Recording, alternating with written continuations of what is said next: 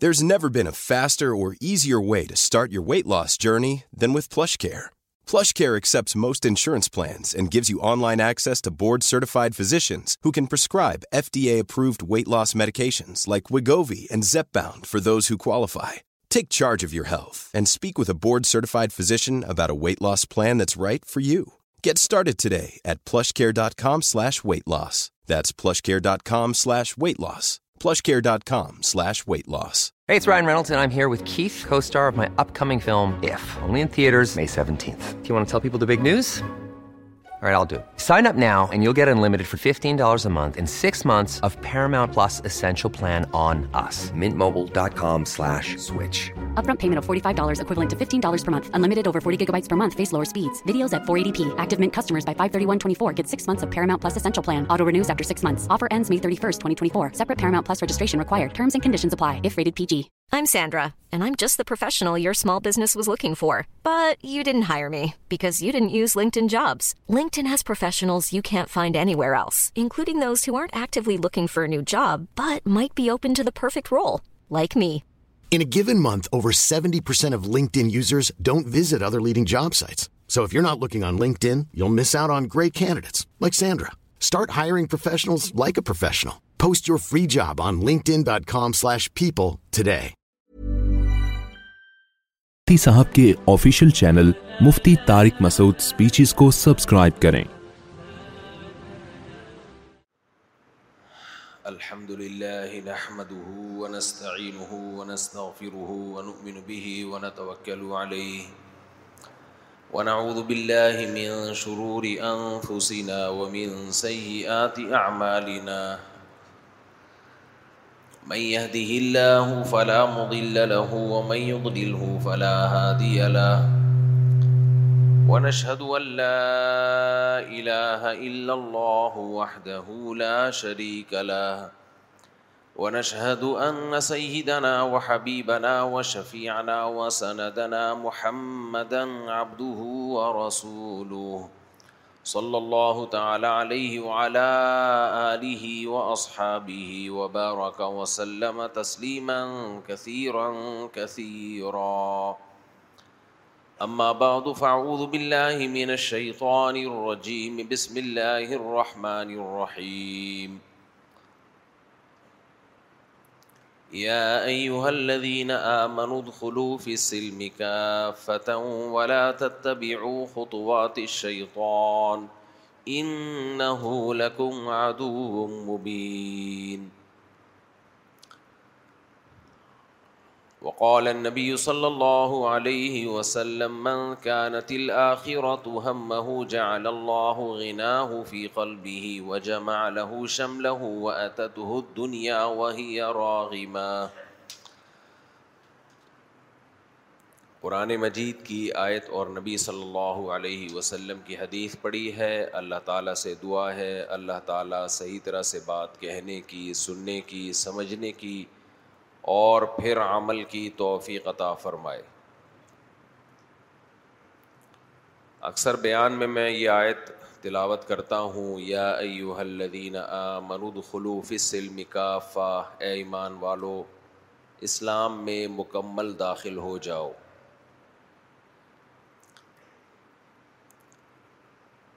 یہ بہت جامع آیت ہے آج ہمیں لوگ جزوی طور پر تو مسلمان نظر آتے ہیں لیکن مکمل اسلام کی پابندیوں کو فالو کرنے والے بہت کم لوگ ہیں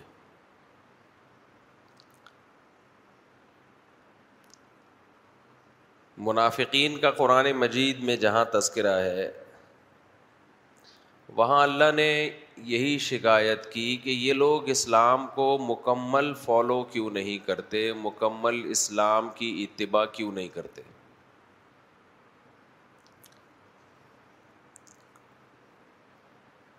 اور پھر اللہ نے یہ شکایت کی کہ ان کو یہ ڈر ہے کہ اللہ اور ان کے اس کے رسول ان کے ساتھ ظلم کریں گے یعنی اسلام کوئی ایسا حکم دے دے گا جو ان پہ ظلم ہوگا ظاہر ہے اللہ یہ مائک کو کیا ہو گیا بھائی آواز صحیح نہیں ہے نہیں ادھر صحیح آ رہی ہے نا ادھر تو آواز صحیح آ رہی ہے آپ سب کو مجھے نہیں آ رہی مجھے خود اپنی آواز جو ہے نا وہ صحیح نہیں آ رہی ہے تو میں خود بھی تو اپنا بیان سن رہا ہوں نا تو قرآن کہتا ہے کہ ان کو کیا یہ خطرہ ہے کہ اللہ اور اس کے رسول ان پر ظلم کریں گے تو یہاں اللہ اور اس کے رسول سے مراد کیا ہے اسلام یہ خطرہ ہے کہ اسلام ان پر ظلم کرے گا آواز میں ای کو ختم کریں گونج گونج جو پیدا ہو رہی ہے نا اس کو ختم کریں گونج رہی ہے آواز بہت زیادہ تو کیا یہ تمہیں خطرہ ہے خطرہ ہے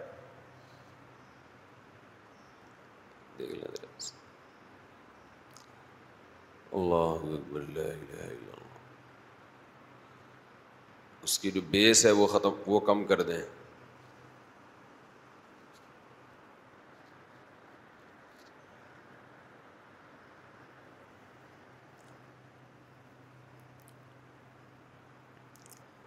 کیا تمہیں اس بات کا خطرہ ہے خوف ہے خطرہ نہیں بلکہ تمہیں خوف ہے کہ اللہ اور اس کے رسول تم پر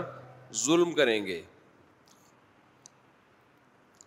یعنی ایک آدمی دل و جان سے کسی نظریے کو قبول نہیں کرتا تو وہ بیچ میں لٹکا ہوتا ہے تو ہمارے یہاں بھی ایسا ہی ہے کہ ایز اے کلچر تو ہم مسلم ہیں لیکن دل و جان سے اسلام کو قبول نہیں کیا جا رہا اس کے بڑے نقصانات ہیں بہت سائڈ افیکٹ ہیں اپنے بارے میں یہ محاسبہ کرنا چاہیے کہ کون سی برائی ایسی ہے جو میں نہیں چھوڑ رہا کچھ کنفیوژن ایسی ہیں جو مذہبی اسکالرس کی طرف سے پھیلا دی گئی ہیں اس میں انسان کو اطمینان ہی نہیں ہوتا کہ یہ میں اسلام کے اس مشکل حکم پر عمل کروں گا تو یہ مشکل حکم اسلام کا ہے بھی کہ نہیں ہے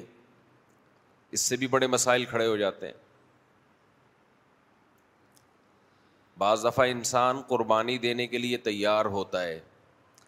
لیکن اسے اطمینان تو ہونا کہ میں جس بات پہ قربانی دے رہا ہوں وہ بات ٹھیک ہے اللہ اس کے رسول مجھ سے قربانی چاہتے ہیں لیکن اگر اسی میں کنفیوژن پیدا ہو جائے کہ پتہ نہیں یہ اسلام کا حکم بھی ہے یا نہیں ہے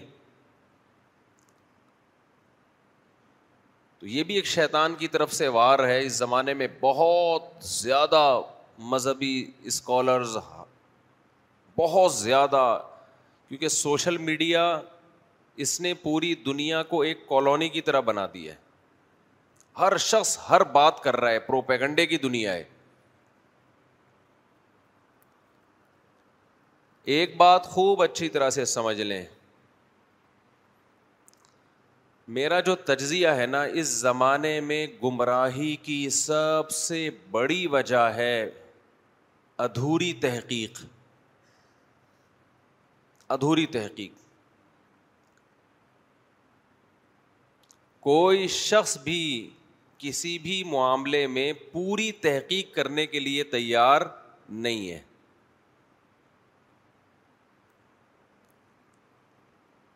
ہمارے پاس دو ہی راستے ہیں یا تو کسی چیز کے بارے میں مکمل تحقیق کرو یا پھر جو پہلے سے محقق ہے اس کی تقلید کرو اس کے علاوہ آپ کے پاس کوئی آپشن نہیں ہے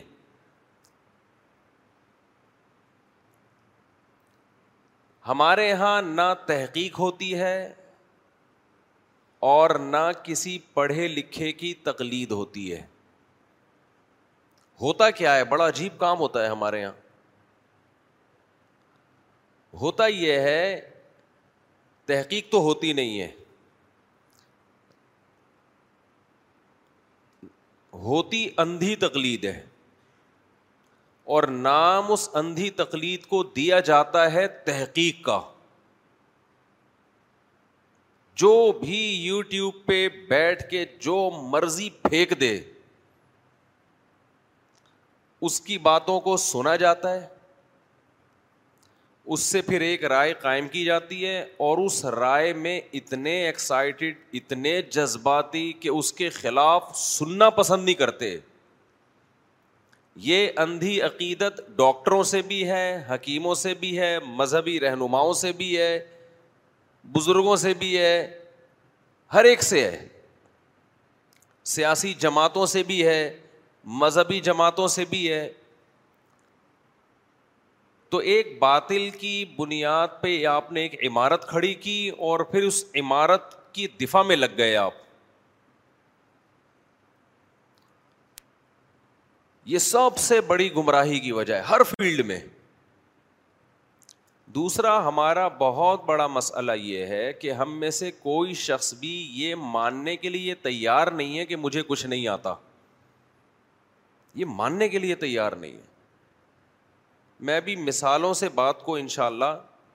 سمجھاتا ہوں اس طرز عمل کا نتیجہ کیا نکلا ہے کہ درست تجزیہ کرنا درست فیصلہ کرنا یہ ممکن نہیں رہا ہے جب آپ کا طریقہ ہی غلط ہوگا اور جب درست راستے تک پہنچنا ممکن ہی نہیں رہا تو پھر انسان کنفیوژن کا شکار ہوتا ہے اس درست راستے پہ چلنے کے لیے قربانی دینے کے لیے تیار نہیں ہوتا کیونکہ اس کو خود احساس ہوتا ہے کہ میری پوری عقیدت اور نظریے کی جو بنیاد ہے وہ جذبات پہ قائم ہے دلائل پہ قائم نہیں ہے وہ دلائل پہ قائم نہیں ہے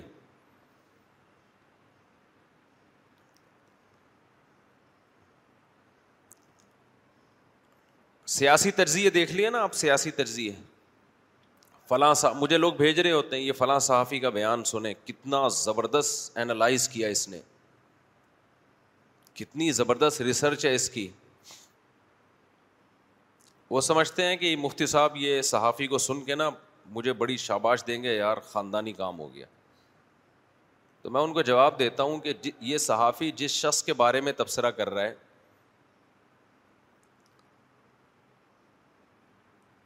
اس شخص کے بارے میں تو ایک معیار ہے میں زیادہ ڈیٹیل میں نہیں جاؤں گا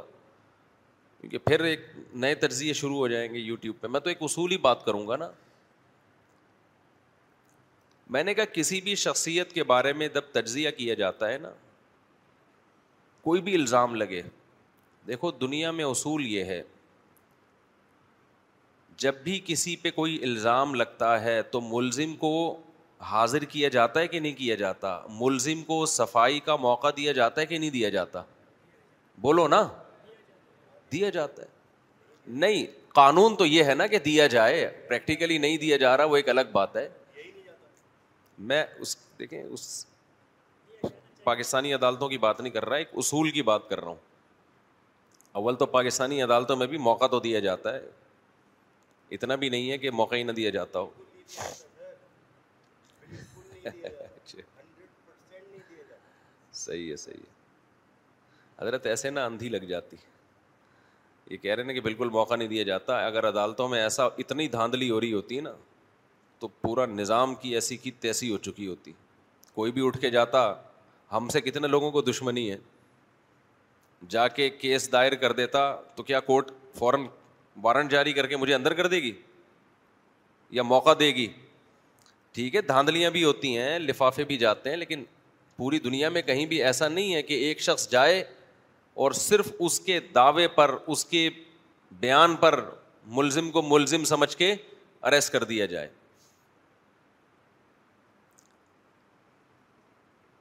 تو دنیا میں کہیں بھی یعنی قانون یہ ٹھیک ہے اس کے خلاف ہوتا ہوگا لیکن لا تو یہی ہے نا عقل کیا کہتی ہے جس پہ بھی الزام لگا ہے جب تک اس سے خود نہ رابطہ کیا جائے یا اس سے پوچھ اس کو موقع نہ دیا جائے اس وقت تک اس الزام کو سچا ثابت نہیں مانا جاتا لیکن آپ ٹی وی پہ دیکھ لو اینکروں کو صحافیوں کو فلاں ایسا ہے فلاں ایسا ہے فلاں ایسا ہے فلاں ایسا ہے فلاں یوں ہے فلاں یوں ہے فلاں سے پوچھو پوچھتے ہی نہیں ہیں اچھا یہاں لوگ ایک بات بھی کہتے ہیں کہ ہمارا فلاں سے رابطہ ہی نہیں ہے تم کیسے پوچھیں بھائی ہم کیسے پوچھیں تو دیکھو اگر آپ کا کسی سے رابطہ ممکن نہ ہو اور اس پہ الزام لگ رہا ہو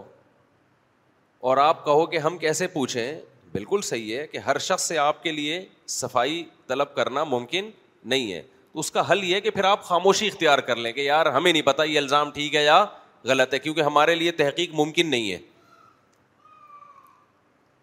سمجھ میں آئی بات کہ نہیں آئی دیکھو ایک آدمی آپ سے آ کے کہتا ہے کہ فلاں چور ہے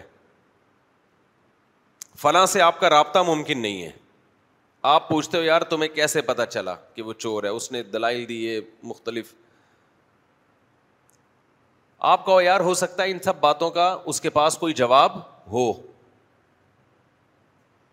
جس نے الزام لگایا وہ کہہ رہا ہے کہ بھائی آپ پوچھ کے دیکھ لو آپ کہ میرا رابطہ ممکن نہیں ہے کہا جب آپ کا رابطہ ممکن نہیں ہے تو جو میں کہہ رہا ہوں اس کو مان لو تو مان لو گے کیا کوئی قانون کہتا ہے مان لو آپ کہو گے یار چونکہ میرا رابطہ ممکن نہیں ہے تو نہ میں آپ کو غلط کہتا ہوں نہ اس کو غلط کہتا ہوں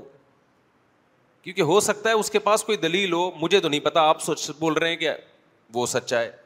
لہٰذا میں اس بارے میں کیا کرتا ہوں خاموشی لیکن آپ قوم میں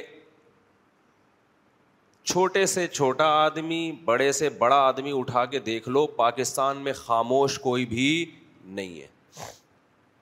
ایک بندہ بھی خاموش نظر نہیں آئے گا کہ یار مجھے نہیں پتا کہ صحیح کون ہے غلط کون ہے ہر شخص کو سب کچھ معلوم ہے پاکستان میں ہر ادارے کے بارے میں رپورٹ ہے ہر شخص کے بعد ہر شخصیت کے بارے میں رپورٹ ہے ہر شخص کے پاس اور ہر مذہبی اسکالر کے بارے میں رپورٹ ہے ہر سیاستدان کے بارے میں رپورٹ ہے ہر ادارے کے بارے میں رپورٹ ہے یورپ کے بارے میں رپورٹ ہے امریکہ کے بارے میں رپورٹ ہے روس کے بارے میں رپورٹ ہے ہٹلر کے بارے میں رپورٹ ہے محمد بن قاسم کے بارے میں رپورٹ ہے بنو میاں کے بارے میں رپورٹ ہے بنو عباس کے بارے میں رپورٹیں ہی رپورٹیں ہر شخص کے پاس اور ایسے کانفیڈنٹ ہوتا ہے وہ اپنی رپورٹوں میں کہ جیسے اس پر وہی نازل ہوئی ہے اور جبریل نے اتر کے اس کو فلاں کے بارے میں بتایا ہے تو یہ اصول ذہن میں بنا لیں کہ پروپیگنڈے سے متاثر نہ ہو خاموشی اختیار کریں جب تک یقینی علم نہ آ جائے ہمیں اپنی زبانوں کو کیا دینا ہے لگام دینی ہے بھائی ہمیں نہیں پتا لیکن یہ کہتے ہوئے جان نکلتی ہے منہ سے یہ کہہ دینا بھائی میرے پاس معلومات نہیں ہے مجھے لوگ آ کے پتہ نہیں کس بیسیوں قسم کے لوگوں کا واسطہ پڑتا ہے مجھ سے کہتے ہیں نا میں کہتا ہوں مجھے نہیں پتا کہتے ہیں آپ کو نہیں پتا بھائی ہمیں ہی نہیں پتا یار ساری چیزیں ایک آدمی کو تھوڑی پتا ہوں گی لیکن میں حیران اس پر ہوتا ہوں کہ مجھے نہیں پتا جو بی سی او لوگوں سے ملتا ہے اور آپ کو پتا ہے جو سارا دن میں کسی سے بھی نہیں ملتے اس کو سب پتہ ہے اور ہمیں سمجھا رہا ہوتا ہے سر پہ مسلط ہو کے کہ یہ بیان دو آپ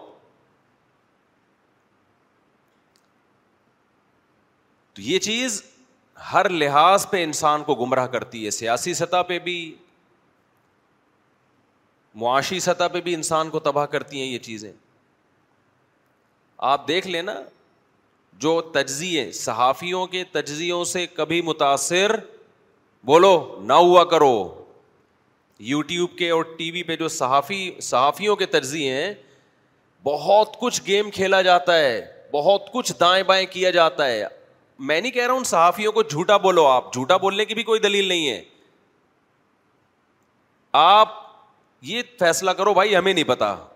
کہ ٹوپی کرا رہا ہے گھما رہا ہے یا سچ بول رہا ہے میرے پاس اس کی نالج نہیں ہے یہ تو ایک طے شدہ حقیقت ہے میرے بھائی ہمارے ملک میں صحافی بہت سارے وہ لفافہ ہو رہے ہیں ان کی ایک پالیسی ہوتی ہے آپ کہیں گے مفتی صاحب آپ کو کیسے پتا چلا آپ نے اتنا بڑا الزام لگا دیا جب آپ صحافیوں کو سننا شروع کرتے ہیں نا تو آپ کو ایک چیز کا اندازہ ہوگا کہ یہ کسی ایک بات پہ ٹکتے نہیں ہیں ان کا سب سے بڑا مسئلہ ان کے ساتھ یہ ہے یہ کسی ایک بات پہ ٹکتے نہیں ہیں دوسری بات یہ کہ یہ وہ بات کر رہے ہوتے ہیں بسا اوقات جس کے سائڈ افیکٹ زیادہ ہیں اور پازیٹو افیکٹ کم ہیں اس کا مطلب قوم سے ہی مخلص نہیں ہے ملک سے ہی مخلص نہیں ہے تو جو آدمی ملک اور قوم سے مخلص نہ ہو کیا وہ صحیح ہو سکتا ہے کیا اس پہ اعتماد کیا جا سکتا ہے کہ یہ جو بیان دے رہا ہے یہ سو فیصد درست ہے قرآن کہتا نہیں ہے کہ فاسق اگر کوئی خبر لے کر آئے تمہارے پاس تو جب تک آزاد ذرائع سے اس کی تصدیق نہ ہو جائے اس خبر کو سچا مت سمجھو تو جب ایک آدمی کا فاسق ہونا ثابت ہو گیا کہ یار یہ ایسی بات کر رہا ہے اس کا اس کے جو منفی اثرات ہیں وہ زیادہ ہیں ہمارے حضرت مفتی رشید احمد صاحب رحمہ اللہ کے سامنے جب کوئی کسی کی غیبت کرتا تھا نا تو حضرت فرمایا کرتے تھے جب بھی کوئی آپ کے سامنے کسی کی غیبت کرے تو ایک جملہ اس کو بول دیا کرو کہ یار تم جس کا جرم میرے سامنے بیان کر رہے ہو میں نے اس کو برائی کرتے ہوئے دیکھا نہیں ہے تم نے دیکھا اس کو وہ چھپ کے برائی کر رہا تھا تم نے اس کو دیکھ لیا تم پہ فرض تھا کہ اس کی برائی پہ پردہ ڈالتے تم نے پردہ ڈالنے کے بجائے میرے سامنے بیان کر دیا تو تمہارا برا ہونا تو میری نظر میں ثابت ہو گیا اس پر تو دلیل ہے میں مشاہدہ کر رہا ہوں اس کی برائی میں نے اپنی آنکھوں سے دیکھی نہیں ہے تو تمہاری برائی پر تو میں گواؤں کہ تم دو نمبر آدمی ہو غیبت کر رہے ہو نمبر دو غیبت کی وجہ سے تمہارا برا ہونا فاسق ہونا گنہگار ہونا بھی ثابت ہو گیا اور برے آدمی کی خبر پہ اعتماد نہیں ہوتا تو ہمیں کیا اعتماد کو تو سچ بول رہا ہے کہ جھوٹ بول رہا ہے کتنی آسانی سے مسئلہ حل کیا کہ نہیں کیا بے بھائی کیا ہو گیا دو منٹ میں مسئلہ حل ہو گیا بھائی کوئی آپ کے سامنے آگے غیبت کر رہا ہے کسی کی کسی نے کوئی چھپ کے گنا کیا کسی نے دیکھ لیا آپ کے سامنے آ کے بیان کر رہا ہے تو یار ہمیں اس کا تو پتا نہیں لیکن تیرا پتا کہ تو دو نمبر آدمی تو بعض صحافی ٹیلی ویژن پہ اس طرح کے ان کے اسٹیٹمنٹ ہیں ایسے تبصرے ہیں جس سے رزلٹ کیا نکل رہا ہے آپ کے دل میں ملک سے محبت کے بجائے نفرت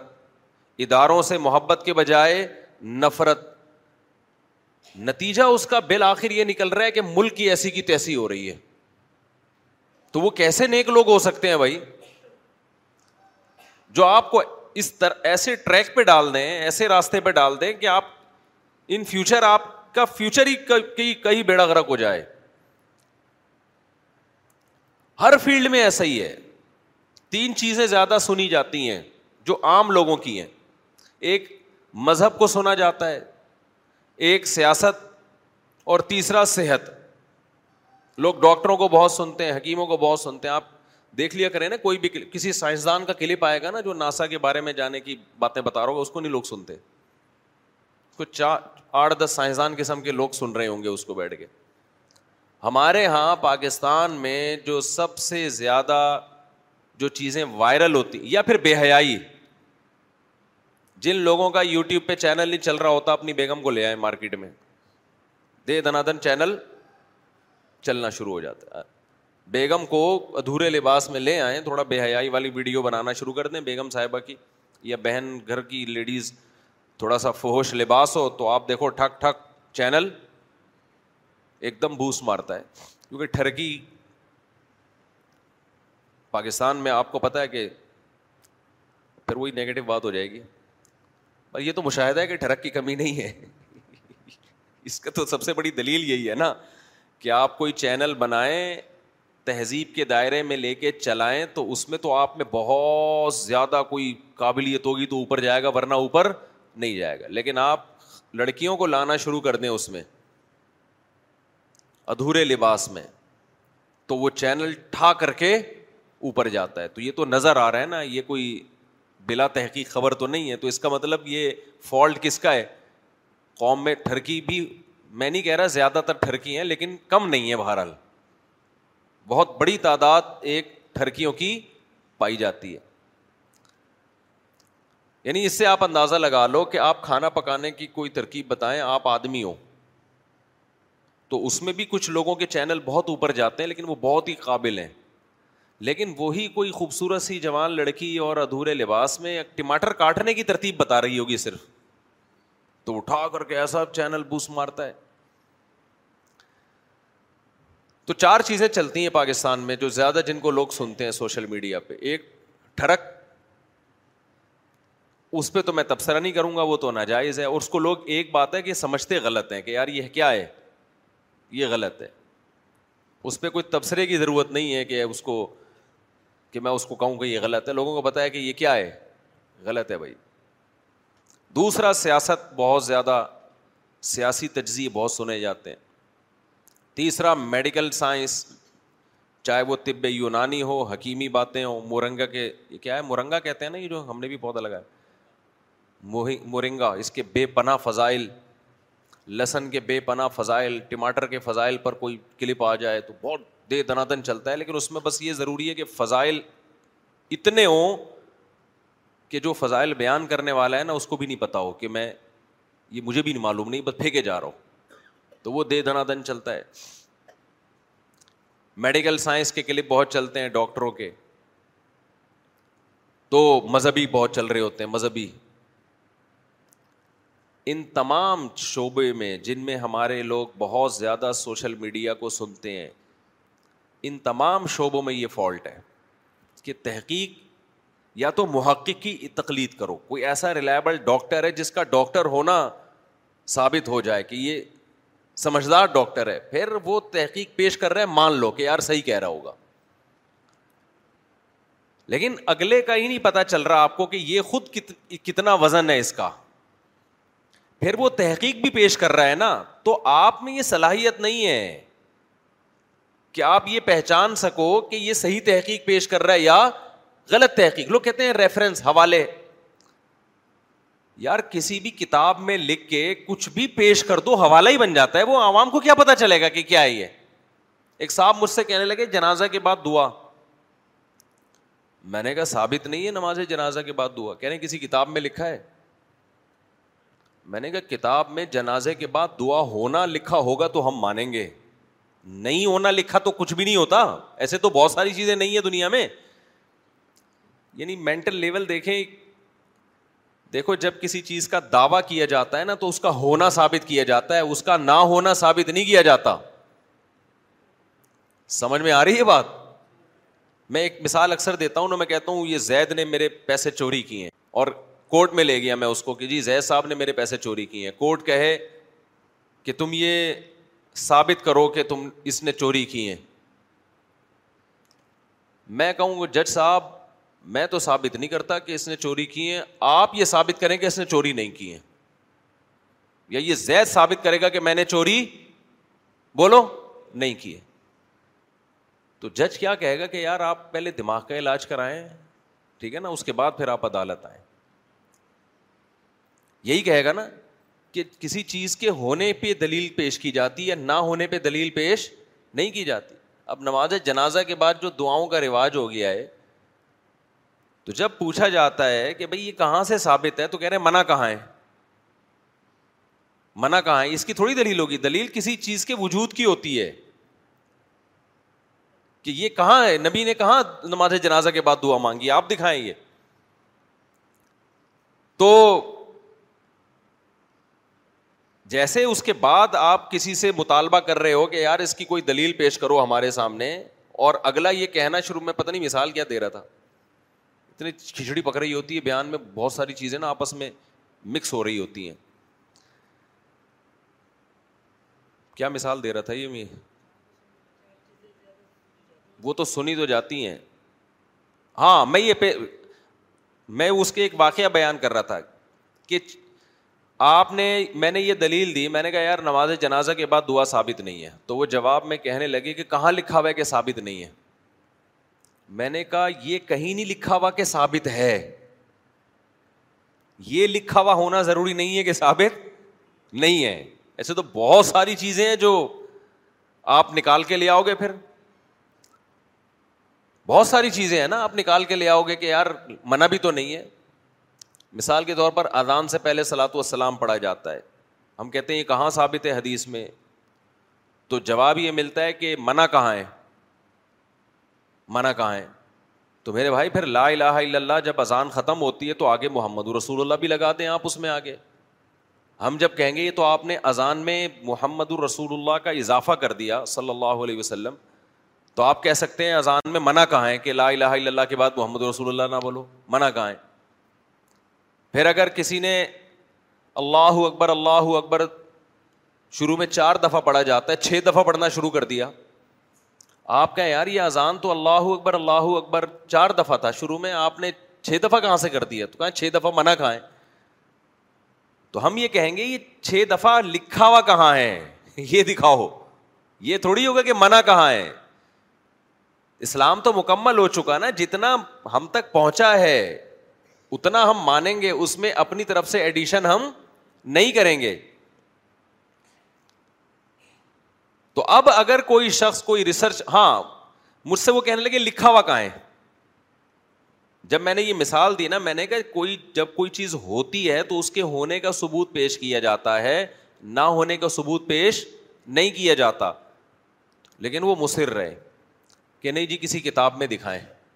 کہ جنازے کے بعد دعا ثابت نہیں ہے لکھا ہوا ہے یا نہیں ہے بار بار میں نے کہا ہاں لکھا ہوا ہے کہہ رہے کہاں لکھا ہوا میں نے کہا میں نے ابھی لکھا ہے گھر جا کے یا نہیں لکھا تو گھر لے جا کے لکھ دوں گا آپ کو دکھا دوں گا دیکھو یہ کیا ہے لکھا ہوا ہے ہر چیز میں ہر چیز میں بغیر تحقیق بغیر تحقیق اور جو تحقیق کے اہل نہیں ہیں وہ اپنے آپ کو محقق کہتے ہیں جو تحقیق کے اہل نہیں ہیں پروپیگنڈا اتنا ہے یہ جو آج کل کے دو نمبر مذہبی اسکالرز آ رہے ہیں نا یہ خوب سمجھ لیں جب دلائل سے کسی کی بات کا جواب دیا جائے نا ان میں اگر تحقیق کا مادہ ہوتا یہ خود درست ہوتے تو ایک کام تو یہ کرتے کہ جب بھی کسی بات کا جواب دلیل سے دیا جاتا ہے ان کی کسی بات کا جواب تو اس پوری دلیل کو نقل کرتے کہ بھائی زبردست جواب آیا بھائی پھر اس پہ اعتراض کرتے کہ اس جواب میں یہ یہ کمزوری ہے لیکن میں نے جتنے مذہبی اسکالر پہ دو نمبر دیکھے ہیں ان میں ایک بھی حق پرس نہیں ہے جب ان کی تحقیق کے خلاف تحقیق پیش کی جاتی ہے نا وہ اس تحقیق کو پبلک کے سامنے لاتا ہی نہیں ہے اس کا مطلب وہ اپنا نظریہ تھوپنے پہ لگے ہوئے ہیں وہ خود تحقیق نہ کرنا چاہتے ہیں نہ لوگوں کو سیدھا راستہ دکھانا چاہتے ہیں ورنہ بتاتے ہیں نا کہ یار زبردست بات سامنے آ گئی تو میرا تو نظریہ غلط ثابت ہو گیا تو میں تو چونکہ حق کا متلاشی ہوں لہٰذا یہ دیکھو یہ زبردست بات میرے سامنے آ گئی ہے لیکن جتنے دو نمبر مذہبی اسکالرس ہیں جن کا علما سے لنک نہیں ہے وہ سب میں یہ چیز آپ کو کامن نظر آئے گی کہ جب ان کی بات کا جواب دیا جائے وہ اس کو غائب کر دیتے ہیں پی جاتے ہیں اس کا مطلب وہ تحقیق نہیں کرنا چاہتے ہم دارالعلوم کرنگی میں تھے میرا متعدد مرتبہ دار العلوم کرنگی میں بڑے علماء کی جوتیوں میں بیٹھنے کا ہمیں موقع ملا مجلس تحقیق میں میں نے وہاں ایک چیز نوٹ کی جتنے بڑے سینئر علماء تھے ان کا جب کوئی موقف ہوتا ان کی ایک رائے تھی کہ یہ جائز ہے یا ناجائز ہے جو بھی رائے تھی تو جب کوئی سامنے ان کی رائے کے مخالف بات کرتا تو کان لگا کے بڑے غور سے سنتے اس کو ایسے سنتے جیسے بالکل ایسے بن جاتے جیسے ہمیں کچھ نہیں آتا اور اتنے غور سے اس لیے سنتے تاکہ ہو سکتا ہے بھائی سامنے والا کوئی ایسی دلیل پیش کر رہا ہو جس پر ابھی تک ہماری توجہ نہ گئی ہو ہم ان کے انداز سے بڑے متاثر ہوتے کہ اتنے بڑے بڑے لوگ ہیں اور کوئی چھوٹا بھی بات کر رہا ہے نا تو ایسے کان لگا کے سن رہے ہیں اور کہتے بھائی ہم تو بیٹھے اس لیے تاکہ ہمیں سیکھنے کا موقع ملے جب آپ کا یہ اسٹائل ہوتا ہے نا تو یہ علامت ہوتی ہے کہ آپ اپنی رائے تھوپنا نہیں چاہتے بلکہ واقعی آپ حق کے متلاشی ہیں آپ چاہتے ہیں کہ حق ہو ہمارے یہاں قوم میں بھی یہ فالٹ ہے قوم بھی سیدھا راستہ نہیں چاہتی ہمارے محلے میں نا ایک چور پکڑا گیا اس سے یہ واقعہ سمجھ میں آئے گا جو میں بتانا چاہ رہا ہوں ہمارے محلے میں بچپن کا واقعہ ہے ایک بندہ تھا بے روزگاری سے متاثر ہو کر اس نے کسی کے گھر میں چوری کی پکڑا گیا پولیس والوں نے طبیعت سے دھونا اس کو خیر کچھ دن کے بعد جیل سے چھوٹ کے آ گیا مجھے ایک دن اپنا واقعہ بتا رہا ہے میں نے کہا کچھ دن کے بعد ملنے کے لیے کیا حال ہے بھائی خیریت سے کہہ رہا خیریت نہیں ہے میں نے کہا کیوں کہہ رہے یار جہاں بھی کہیں چوری ہوتی ہے نا تو پولیس والے احتیاطن سب سے پہلے اٹھا کے مجھے کوٹتے ہیں کہہ رہے وہ جرم تو میں نے کیا تھا میں میرا پٹنا بھی بنتا تھا کٹنا بھی بنتا تھا اب تو میں نے نہیں کیا بھائی کیونکہ شک کس پہ جاتا ہے پولیس والوں کو سب سے پہلے اسی پہ جاتا ہے شک جانا منع نہیں ہے لیکن صرف وسفسے اور شک کی بیس پہ کوٹنا پیٹنا یہ کیا ہے اب مجھے نہیں پتا وہ صحیح کہہ رہا تھا غلط کہہ رہا تھا بظاہر تو لگ رہا تھا کہ صحیح کہہ رہا ہے کیونکہ جس طرح سے وہ زدہ بیٹھا ہوا تھا کہہ ہے یار پورے محلے میں کہیں چوری ہو تو احتیاطاً مجھے لا کے پہلے چترول لگائے جاتے ہیں کہ تو نے تو نہیں کیے جب ثابت ہو جاتا ہے میں نے نہیں کیا چھوڑ دیتے ہیں مجھے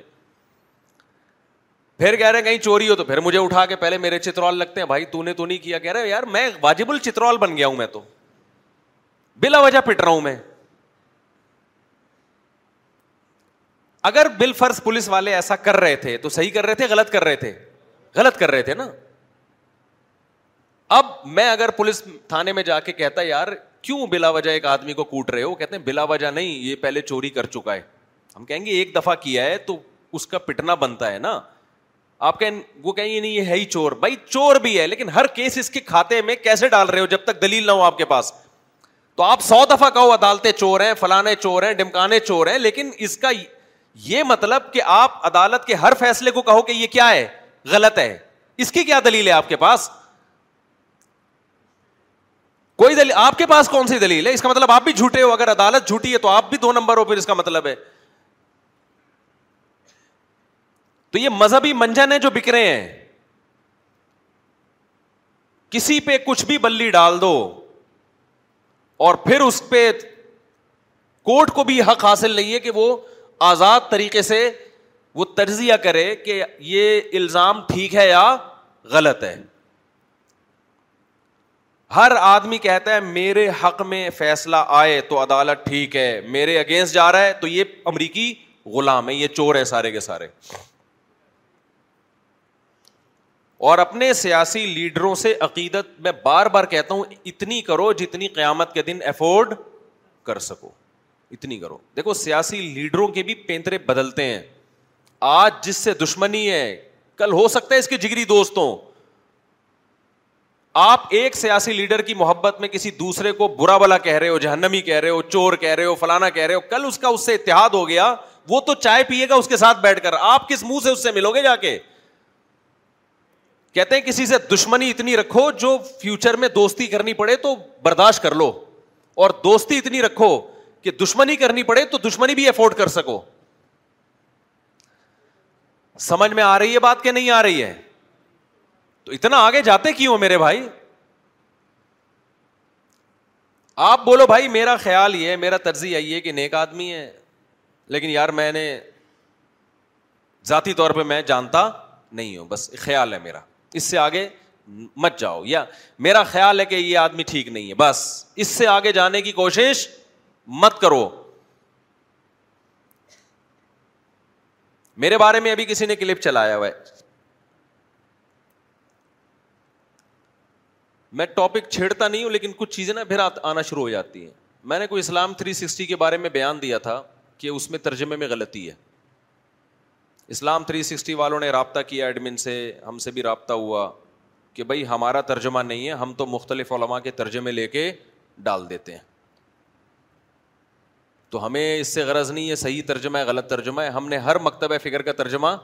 قرآن کا ڈال دیا ہے اب جس کو جس مکتبہ فکر پہ اعتماد ہے وہ اس کا ترجمہ پڑھ لے تو بات کلیئر ہو گئی میں نے بیان دے دیا بھائی اسلام تھری سکسٹی کے بارے میں میرا تجزیہ تھا میں اس سے رجوع کرتا ہوں اب میرے یہ دونوں بیانات کل میں نے ایک شارٹ کلپ دیکھا اب دو نمبر ہی دیکھیں یہ پروپیگنڈا ہے جس سے لوگ متاثر ہو رہے ہیں اور اسٹائل ہر جگہ یہی چل رہا ہے لوگوں کا یعنی سیاسی سطح پہ بھی یہی چل رہا ہے اور مذہبی سطح پہ بھی یہی چل رہا ہے تو میرا پہلا بیان چلایا گیا میں کہہ رہا ہوں اسلام تھری سکسٹی والوں نے قرآن کا ترجمہ غلط کیا ہے درمیان میں کسی صاحب کا بیان چلا میں نے مفتی صاحب کو دھمکی دی تمہاری ایسی کی تیسی کر دوں گا یہ بیان ہٹواؤ رجوع کرو فوراً میرا بیان آ رہا ہے میں رجوع کا اعلان کر رہا ہوں امیج کیا جا رہا ہے کہ مفتی صاحب ڈر گئے یہی جا رہا ہے نا نیچے لوگوں کے کمنٹ سب ہے یہ دیکھو یقیناً دو الگ الگ بیانات ہیں مگر یہ جو بیچ میں دھمکی جن صاحب کی آ رہی ہے نا اس رجوع کا اس دھمکی سے کوئی تعلق نہیں ہے اور بیچ میں جو دھمکی آ رہی ہے اس میں دھمکی میں یہ بھی الفاظ آ رہے ہیں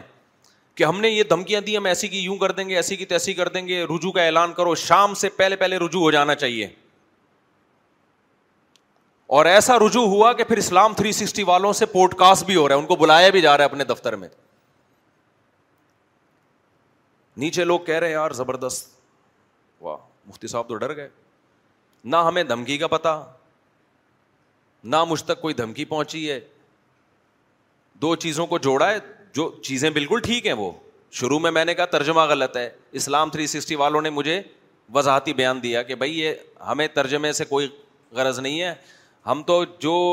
احمد رضا خان بریلوی صاحب کا ترجمہ ہے وہ اٹھا کے ہم نے رکھ دیا کوئی الحدیز کا ترجمہ ہے تو جس نے جو پڑھنا ہے ہم نے تو ایک لائبریری ہے کتابیں جمع کر دی ہے اب یہ چیز میرے حق میں جاتی ہے میرے اگینسٹ نہیں جاتی کہ یار مفتی صاحب کا دل ماشاء اللہ کتنا بڑا ہے ہونا تو یہ چاہیے نا کہ ایک چیز کی جب ایکسپلینیشن ہو گئی تو مفتی صاحب نے فوراً نہ صرف یہ کہ صفائی بیان کی بلکہ اسلام تھری سکسٹی والوں کو بلا کے ان کو پروموٹ کیا یہ تو بڑا جگرا چاہیے نا اس کے لیے اسی چیز کو کیا کیا گیا ہے نیگیٹو کیش کرایا گیا ہے میں سمجھا پا رہا ہوں اپنی بات تو آپ گئے تحقیق گئی تیل لینے یہ جو لوگ کہتے ہیں نا ہم تحقیق کرتے ہیں ہم نے تو یو ٹیوب پہ تحقیق کی ہے تحقیق کہاں گئی پاکستان میں تیل لینے یہ ہے محقق پھر مسئلہ یہ کہ لوگ مجھ سے کہتے ہیں وضاحتی بیان دو بھائی وضاحتی بیان دیا کہ یہ میرے پر الزام غلط لگائے تو پھر وہاں سے ایک نیا بیان آ جائے گا پھر یہاں سے ایک نیا بیان جائے گا پھر وہاں سے ایک نیا بیان ہم تو اسی کام کے رہ گئے دنیا میں اور کوئی کام رہا ہی نہیں پھر تو آپ خود کیوں نہیں یہ کر لیتے کہ بھائی جب تک صاحب واقعہ سے مل نہ لو آپ نہ کسی کے الزام کو سچا مانو نہ کسی کے الزام کو جھوٹا مانو آپ بولو بھائی ہم مفتی طارق مسود سے ملے نہیں ہیں اگر ملیں گے تو پوچھ لیں گے نہیں تو اس کے ہم کیا ہم کسی کو غلط نہیں کہتے ہم خاموشی اختیار کرتے ہیں لیکن مسئلہ یہی ہے کہ ہماری قوم کے لیے خاموش رہنا اس وقت دنیا میں سب سے مشکل کام ہے کہ مجھے نہیں پتا یہ لفظ زبان سے نہیں ہر شخص کو سب کچھ پتا ہے ایسے ایسے لوگ جن کو اسلامک بینکنگ کی الف بے نہیں پتا سود کی میرے سامنے بٹھاؤ میں پوچھوں گا سود کی ڈیفینیشن کیا ہے وہ بیان نہیں کر سکتے وہ مفتی تقی صاحب کے بارے میں تجزیہ کر رہے ہیں کہ ان کا سود سودی بینکنگ میں فیصلہ بالکل ٹھیک ہے بھائی آپ کو کس کیسے پتا چلا کہ ٹھیک ہے کہ غلط ہے ہے ٹھیک یقیناً تو آپ کو کیسے یعنی اس کی مثال ایسے ایک بہت بڑا سرجن جو ہے نا وہ ایک بہت بڑا اسپیشلسٹ ہارٹ اسپیشلسٹ یہ فیصلہ کرے کہ یہ جو پیشنٹ ہے نا اس کے بارے میں میرا فیصلہ یہ ہے کہ اس کا آپریشن ہونا چاہیے چھلے سے کام نہیں چلے گا چھلے سے کام وہ ڈال دیتے ہیں نا ڈاکٹر رنگ سے کام نہیں چلے گا ایک رقشے والا بیٹھا ہو کہہ رہا ہے ڈاکٹر صاحب میرا خیال ہے آپ کا فیصلہ بالکل درست ہے یعنی میڈیکل سائنس کی جو میں نے کتابیں پڑھی ہیں اس کے لحاظ سے اس ٹائم پہ یہی بنتا ہے ڈاکٹر کہے گا تو کیسے فیصلہ کر رہا ہے میرے بھائی اسلامک بینکنگ کے لیے مفتی تقی صاحب کی عمر گزری ہے زندگی گزری ہے اور ہمیں بھی پتہ ہے کہ اس کو سمجھنا کتنا مشکل کام ہے لیکن ایسے ایسے اسکالرس جن کو سود کی تعریف ان سے پوچھی جائے تو وہ نہیں بتا سکتے وہ فیصلہ کر رہے ہیں کہ وہ صحیح ہے یا غلط ہے وہ بھائی تم بولو یار ہمیں کیا پتا یار اتنے بڑے آدمی ہمیں کیا پتا ہم تو فارغ فارغ لوگ ہیں ہم لیکن ہے ہی نہیں نا زبان سے کوئی یہ یہ اقرار کر لے کہ مجھے معلوم نہیں ہے ایک صاحب سے ایک دفعہ میں نے کہا کہ ماشاء اللہ اب آپ کی عمر اتنی ہو گئی ہے داڑھی تھی ماشاء اللہ ان کی نمازی تھے میں نے کہا آپ کی ایج اتنی ہو گئی ہے آپ نا نمازوں کا حساب کر کے قضائیں عمری پڑھنا شروع کر دیں ماشاء اللہ آپ کی زندگی میں کوئی گناہ نہیں بچا لیکن یہ ایک اللہ کا قرض ہے اتنی نمازیں آپ کے ذمے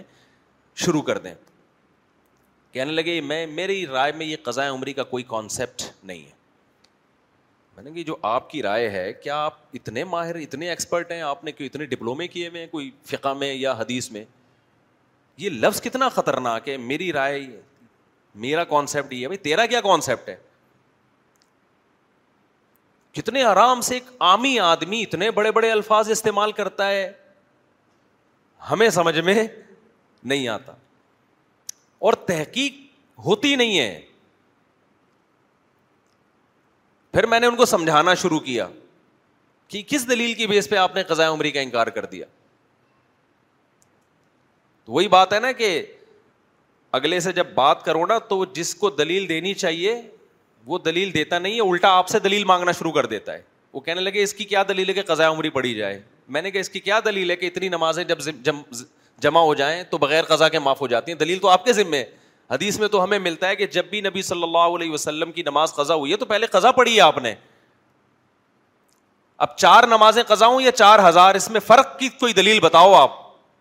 اللہ حق و یقضا حدیث میں آتا ہے اللہ کا قرضہ اس بات کے زیادہ لائق ہے کہ اس کو چکایا جائے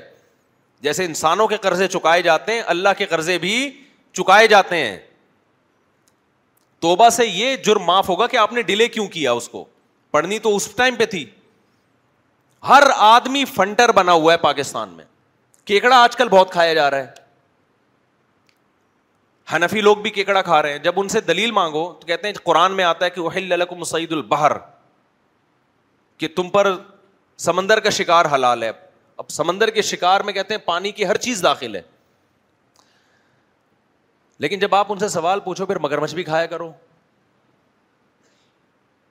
مگرمچھ پانی کا جانور ہے نا جو کہتے ہیں کہ سمندر کا شکار حلال ہے تو وہ سمندر کا نہیں پانی کا مراد ہے اس سے پانی کی ہر چیز کیا ہے حلال تو جب ہر چیز ہے تو کچھوا بھی ہونا چاہیے مگرمچھ بھی ہونا چاہیے تو کہتے ہیں وہ مگرمچ جو ہے نا وہ تو پانی میں چوبیس گھنٹے باہر بھی آتا تو کیکڑا کون سا چوبیس گھنٹے پانی میں رہتا ہے کیکڑا بھی پانی سے باہر بھی آتا ہے پانی کے اندر بھی اب یہ تحقیق دو لفظوں میں ان کی ہو گئی ٹھوس جتنی غبارے میں ہوا بھری ہوئی تھی نا وہ ایک ہی دفعہ میں جو صبح شام ابو حنیفہ ایسے فلانا ایسے میں میں قرآن کو مانتا ہوں میں حدیث کو تو کیکڑا کھانے کے لیے صرف قرآن کو مانتا ہے باقی تو قرآن کو نہیں مانتا سمجھ میں آ رہی ہے بات کہ نہیں آ رہی ہے تو اپنی جہالت کا تو اعتراف کر کے یار دیکھو جو امام شافی کو فالو کرتے ہیں نا امام شافی کو وہ کیکڑا کھاتے ہیں ان سے پوچھو کیوں کھاتے ہیں وہ کہتے ہیں یار ہم جاہل لوگ ہیں بھائی اتنے بڑے امام مشتحد ان کی تحقیق ہے ہم اس تحقیق پر اعتماد کرتے ہیں وہ بچ جائیں گے کیونکہ قرآن کہہ رہے فس ذکری انکن تم تعلمون اگر تمہیں علم نہیں ہے تمہارے پاس نالج نہیں ہے تو جس کے پاس نالج ہے اس کو فالو کرو تو کہیں گے کہ اللہ امام شافی کے پاس نالج تھی اور اس کی دلیل اجماع امت میں نے ان کو فالو کیا ہے بچ جائے گا لیکن جو کہتے ہیں نا میری تحقیق ہے تو پھر پوری تحقیق کر بھائی تو یہ کیکڑا کھانے کے لیے تیری تحقیق ہے اور جب مگرمچ کی بات آتی ہے تو بریانی بنا کے پیش کرو کے سامنے مگرمچھ کی کچھوے کے انڈے جیسے مرغی کے انڈے بک رہے ہوں آپ مارکیٹ میں کچھوے کے بکنا شروع ہو جائیں پوری قوم سڑکوں پہ نکل آئے گی بھائی کیا ہو رہا ہے پھر وہ دکاندار دکاندارے لکم سعید البحری تعام متا الکم ولی سیارہ تمہارے لیے سمندر کا شکار اور اس کا کھانا حلال کیا گیا ہے یہ ہنفی مولویوں نے اپنی دکانیں اور منجن بیچنے کے لیے لوگوں کو الو بنایا ہوا ہے وہاں نہیں ہوگا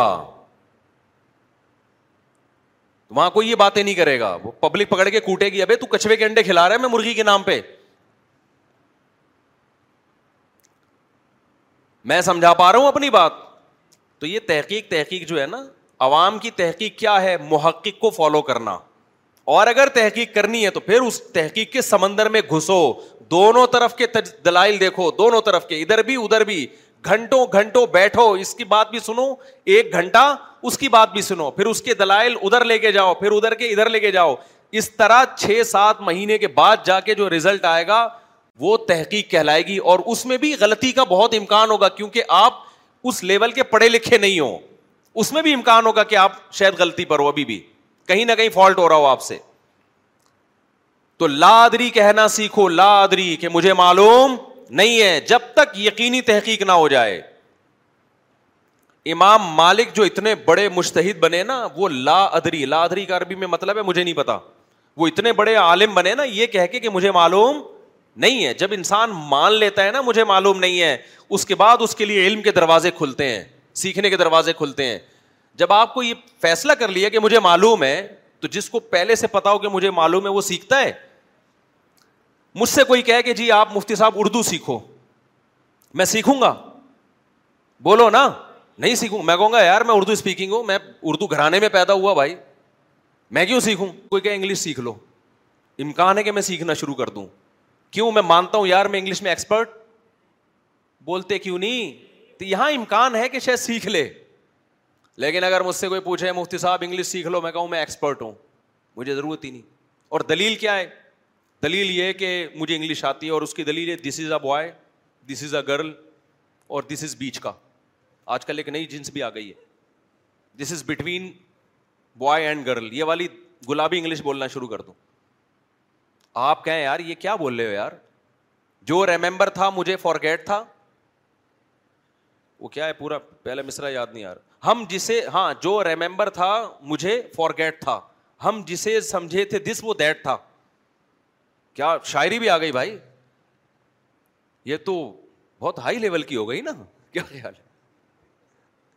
ہم جسے سمجھے تھے دس وہ دیٹ تھا دماغ ایسا دہی بنی کہ جو ریمبر تھا وہ بھی فارگیٹ ہو گیا اور ہم جسے جس سمجھ رہے تھے وہ دیٹ ہو گیا تو اور میں دلیل دینا شروع کر دوں مجھے انگلش آتی ہے تو یقیناً ایک جاہل آدمی سمجھنے لگے گا کہ واقعی آتی ہے لیکن جس کو آتی ہوگی نا وہ کہے گا اس کو بالکل اس سے پتہ چل رہا ہے کہ اس کو بالکل بھی نہیں آتی یہی ہو رہا ہے میرے بھائی جو آج کل مذہبی اسکالرز آ رہے ہیں جو علما سے ہٹ کر رہے ہیں ایک جاہل آدمی سمجھتا ہے یہ بہت پڑھے لکھے ہیں یہ لوگ لیکن خدا کی قسم علما کو پتا ہوتا ہے کہ ان تلوں میں تیل بالکل بھی نہیں ہے ہم چھوٹے بچے تھے ڈرامہ دیکھتے ڈرامے نہ دیکھا کریں بچپن کی کچھ چیزیں بتا دیتا ہوں میں ایسا نہ ہو کہ دیکھنا شروع کر دیں جب مفتی صاحب نے ڈرامے دیکھے تو پتہ نہیں یہ تو بہت ثواب ہوگا بچپن کے ہمارے گھر میں ٹی وی نہیں تھا اڑوس پڑوس میں جا کے دیکھ لیا کرتے تھے اور اس زمانے کے ڈرامے بھی ایسے تھے اس میں تو خواتین کے سروں پہ دوپٹے زیاولگ کا دور تھا وہ خواتین کے سروں پہ دوپٹے ہوتے تھے اور بڑے گھریلو لائف دکھائی جاتی تھی تو ڈرامے میں یہ دکھایا کہ ایک باہر کی باہر سے نا ایک لندن سے کوئی بندہ آیا کسی گاؤں میں اور گاؤں میں دیسی لوگ ہوتے ہیں اب وہ باہر سے جب آئے تو انگلش بہت انگلش کے الفاظ بہت استعمال کرتا تھا تو جب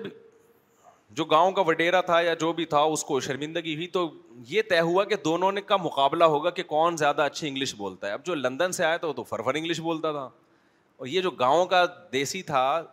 جو بھی وڈیرا تھا اس کو کہاں انگلش آتی بیچارے کو اب جناب دونوں آمنے سامنے آ کے بیٹھے کہ جی انگلش کا مقابلہ ہو رہا ہے ہونا یہ چاہیے کہ ان دونوں کے مقابلے کے لیے جس کو سالس بنایا جائے جو فیصلہ کرے گا کہ ان میں صحیح کون ہے وہ بھی تو ایکسپرٹ ہونا چاہیے نا یا وہ عوام فیصلہ کرے گی جن کو خود انگلش نہیں آتی ایکسپرٹ فیصلہ کرے گا نا بٹھا دیا عوام کو عوام فیصلہ کرے گی کون صحیح انگلش بول رہا ہے اور کون غلط عوام کو انگلش کا ایک لفظ نہیں آتا اور جس کو سالس بنایا ہے فیصلہ کرنے کے لیے اس کم وقت کو بھی انگلش نہیں آتی تھی اب دونوں کے مقابلے شروع ہوئے نا یہ پورے انگلش میں پورے پورے الفاظ بول رہا ہے الفاظ کے دوران اس نے جگ کا لفظ استعمال کیا اور گلاس گلاس کو انگلش میں گلاس ہی کہتے ہیں جگ کو بھی جگ کہتے ہیں وہ جو دیہاتی تھا نا اس نے آئیں بائیں شائیں مارنا شروع کر دی A B C D F G H I J K L M N O P Q R S T U X Y Z اس طرح کے نا بہت لمبی فضول قسم کی one two three four five six seven eight nine ten eleven twelve thirteen fourteen fifteen sixteen پھینک رہا ہے لوگ کہہ رہے ہیں یار کیا انگلش ہے یار آخر میں فیصلہ یہ ہوا کہ یہ جو لندن سے آیا ہے نا اس نے دو الفاظ اردو کے استعمال کیے ہیں ایک جگ اور ایک گلاس اس لیے یہ ہار گیا اور اس نے ایک لفظ بھی اردو کا استعمال نہیں کیا سمجھ رہے ہو کہ نہیں سمجھ رہے تو یہ جو عوام کہہ رہی ہوتی ہے نا وہ فلاں اسکالر بھائی کیا تحقیق لے کر آیا ہے بھائی وہ بھائی جان یہ علما سے پوچھو یہ کس سے پوچھو علما سے پوچھو لوگ فوراً جواب کہتے ہیں ابھی علما تو منجن بیچ رہے ہیں یار سارے منجن بیچ رہے ہیں سارے غلط ہیں اور جس کے بارے میں آپ یہ فیصلہ کرنے جا رہے ہو اور خود فیصلے کے اہل بھی نہیں ہو آپ کو خود بھی نالج نہیں ہے وہ چند لوگوں کے بارے میں آپ نے کہہ دیا کہ یہ ٹھیک ہے جن کے بارے میں آپ کوئی کرائٹیریا نہیں کوئی معیار نہیں آپ کے پاس تو کیسا قیامت نہیں آئے گی تو اور کیا ہوگا تو کنفیوژن پیدا نہیں ہوگی تو اور کیا ہوگا پھر تو یہ پاکستان کا جو فیوچر ہے نا یہ بہت ڈینجر ہر لحاظ سے صحتوں کا بھی بیڑا گرک ہونے والا ہے مذہب کا بھی بیڑا گرک ہونے والا ہے سیاست کا تو ہو چکا ہے بیڑا گرک سیاست میں جو ابھی اکھاڑ پچھاڑ چل رہی ہے اس کا تو پتا نہیں کیا انجام ہوگا آگے چل کے بھائی کوئی بھی سیاست میں صحیح ہو غلط ہو نقصان کس کو ہو رہا ہے کنٹری کو ہو رہا ہے نا نقصان تو ملک کو ہو رہا ہے تو پہلے ملک تو دیکھو نا یار اپنے لیڈروں کو کیوں اتنی اس عقیدت محبت میں ہو گئے آپ ریاست کو دیکھو ریاست کا فائدہ کس میں ہے لوگ کہتے ہیں یار یہ ہمارے حکمرانوں نے اسٹیبلشمنٹ نے بیڑا بھائی انہوں نے تو بیڑا گرک کر دیا تم تو نہ کرو نا بیڑا گرک ایک صاحب مجھے کہنے لگے ابے یہ لوگ تو باہر بھاگ کے اپنی یہ تو ملک تباہ بھی ہو گیا ان کو کیا فکر ہے یہ تو باہر نکل جائیں گے تو میں نے کہا اس سے تو اور زیادہ ہمارا فرض بنتا ہے کہ ملک کو بچائیں ہم کیونکہ یہ تو باہر نکل جائیں گے ہم کہاں جائیں گے وہی ہے نا ہمارے ایک ایک دوست تھے وہ کسی طوائفہ نے نا اس کو اشارہ کیا مجھے اپنا واقعہ بتا رہے تھے تو کہہ رہے میں میں چلا گیا میں نے پوچھا جی کیا کام ہے کہتی مجھے لے کے بھاگ جا کہتے میں نے کہا میں تجھے لے کے بھاگوں گا مجھے کون لے کے بھاگے گا یعنی میں تجھے اگر شیلٹر دوں گا تو مجھے کون شیلٹر دے گا تو بھائی اگر ہمارے حکمران ایسے ہیں کہ یہ ملک سے بھاگ جائیں گے پھر تو ہمارے لیے اس ملک کو بچانے کی فکر اور زیادہ ضروری ہے نا تو میرے بھائی میں کسی کو نہ گدھا کہہ رہا ہوں نہ کوئی انسان کہہ رہا ہوں میں تو آپ کو صرف یہ بتا رہا ہوں کہ ہم نے کیا کرنا ہے ہر سطح پہ مذہب کو بھی بچانے کی کوشش کرنی ہے ایسے اسکالر جن کی وجہ سے لوگوں میں مذہب سے نفرت پیدا ہو رہی ہے لوگ ایتھیسٹ ہو رہے ہیں بعض اسکالرس کی تقریریں بڑی اٹریکٹیو ہوتی ہیں لیکن اس کا ریزلٹ کیا نکل رہا ہے آپ کو علماء سے نفرت جب علما سے نفرت تو اس کا آخر میں نتیجہ کہ آپ پھر کسی کے بھی نہیں رہتے نہ اس اسکالر کے رہتے ہیں نہ علما کے رہتے ہیں کہیں کے بھی نہیں رہتے آپ ایک ایسے بند گلی میں لا کے آپ کو چھوڑ دیا کہ اب آپ کے پاس نہ ادھر جانے کا راستہ نہ ادھر جانے کا راستہ تو سیاسی سطح پہ بھی صحت کے حوالے سے بھی ہر جگہ پہ یہی کام ہو رہا ہے تو آج سے نہ دیکھو ایک کام کا عزم کر لو جو میں اصل بتانا چاہ رہا تھا آپ کو ایک کام کا عزم کر لو کہ جب تک کسی بھی معاملے میں مکمل تحقیق نہیں ہو جائے آپ زبان سے لفظ بولو نہیں نکالو گے ہمارے حضرت کی عادت تھی نا جب کوئی بیت ہونے کے لیے آتا تو جو بڑے اہم گناہ ہیں جن کو سوسائٹی گناہ نہیں سمجھتی تھی حضرت اس پہ بیت لازمی لیتے تھے حضرت اس پہ لازمی بیت لیتے تھے کہ میں اس گناہ کو چھوڑوں گا تو میں سوچتا ہوں کہ جب بھی کوئی میرے پاس آئے نا کہ میں مفتی صاحب توبہ کرنا چاہتا ہوں اپنے گناہ بتا رہا ہوں تو میرا یہ ارادہ ہے کہ میں اس سے لازمی اس پہ توبہ کرواؤں گا کہ جب تک کسی چیز کے بارے میں سو فیصد تحقیق نہ ہو جائے لب کشائی بولو نہیں کرنی یہ کہنا سیکھو کہ مجھے معلوم نہیں ہے امام مالک کے پاس ایک شخص آیا مسئلہ پوچھا اس نے امام مالک نے کہا لادری مجھے معلوم نہیں ہے اس کا جواب پھر اس نے دوسرا مسئلہ پوچھا امام مالک نے کہا اس کا جواب بھی مجھے معلوم نہیں اس نے چھتیس سوال پوچھے چھتیس کے چھتیس کے بارے میں مالک نے کیا کہا مجھے اس کا جواب معلوم نہیں ہے لیکن پہلے لوگوں کے ظرف بھی کیا تھے بڑے تھے اس نے فوراً جہالت کا فتویٰ نہیں لگا دیا کہ اب کو پتہ ہی نہیں ہے بہت سی باتیں نہیں معلوم ہوتی انسان کو لیکن وہ یہ کہنا سیکھے کہ مجھے معلوم نہیں ہے ہمارے پاس دن رات کتنے مسائل آتے ہیں میں اپنے چھوٹوں سے پوچھ رہا ہوتا ہوں یار یہ میرے ذہن میں اس کا جواب نہیں اپنے شاگردوں سے یار ذرا بتاؤ اس کا کیا جواب ہے تحقیق کرو اس ہمیں تو بیس سال ہو گئے تحقیق کے کام میں لیکن ابھی بھی ہم جب آتے ہیں سوال تو ہم پچاس فیصد سوالات ایسے ہوتے ہیں جس کا میں کہتا ہوں کہ یار اس کا اس وقت مجھے جواب معلوم نہیں ہے ایک دفعہ حضرت مفتی تقی عثمانی صاحب کو ہم نے میں نے کال کی پرانی بات ہے میں نے حضرت سے مسئلہ پوچھا حضرت نے فرمایا اس وقت میرے مجھے اس کا جواب معلوم نہیں ہے آپ دارالعلوم کرنگی میں سوال لکھ کے جمع کرا دیں تحقیق ہو جائے گی کہ سارے بڑے علماء یہ لیکن آج ایسے لوگ آ رہے ہیں جو پوچھو ٹھک سے جواب بولو ادھر پوچھا ادھر جواب ادھر پوچھا ادھر حکیم دیکھ لو ایک حکیم کے ساتھ میرا سفر ہوا میں جو پوچھ رہا ہوں نا صحت کی بات اس کے پاس اس کا جواب ہے مجھے لگا یہ پھینکو ہے حالانکہ لوگ سمجھ رہے ہیں بہت ایکسپرٹ ہے لیکن آپ تھوڑا سا تجربہ ہونا آپ کا تو پھر آپ کو اندازہ ہو جائے گا کہ جو ایکسپرٹ ہوتا ہے نا اس کے پاس ہر بات کا جواب نہیں ہوتا میں اس حکیم سے پوچھ رہا ہوں کہ بھائی ایسا کیوں ہوتا ہے وہ کہ ایسا اس لیے ہوتا ہے پھر میں نے کہا ایسا کیوں ہوتا ہے کہتا ہے ایسا اس لیے ہوتا ہے ایسا کیوں ہوتا ہے میں نے اس کے اسپیشلسٹ ڈاکٹروں سے پوچھا تو ڈاکٹر نے کہا کہ میں اصل میں اس میں کوئی صحیح رائے نہیں دے سکتا مجھے صاحب اس بارے میں مجھے بڑی تحقیق کرنی پڑے گی پھر دوسرا سوال میں نے ڈاکٹر سے پوچھا اس نے کہا مجھے اس کے بارے میں تحقیق نہیں ہے میں ڈاکٹر سے بدگمان نہیں ہوا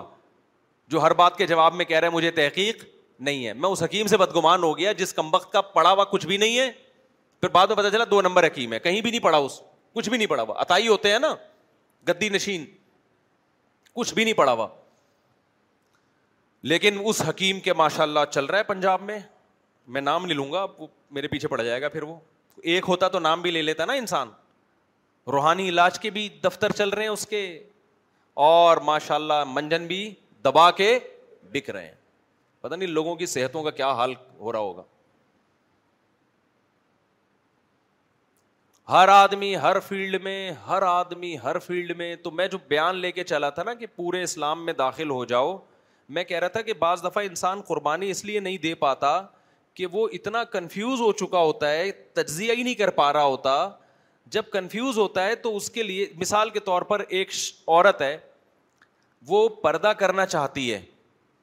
لیکن اس کو پردہ کرنے میں بہت بڑی قربانی دینی پڑے گی جیسے کہ دینی پڑتی ہے لیکن کسی اسکالر نے اس کے دل میں شک ڈال دی ہے کہ اسلام میں ایسا پردہ ہے ہی نہیں جیسا تم کرنا چاہ رہی ہو اب وہ قربانی دے گی نہیں شک پڑ گیا نا اس کو یار پتہ نہیں یہ میں اتنا کچھ کر رہی ہوں کہ یہ اسلام کا حکم بھی ہے یا نہیں ہے Hey, it's Ryan Reynolds, and I'm here with Keith, co-star of my upcoming film, If, only in theaters, May 17th. Do you want to tell people the big news?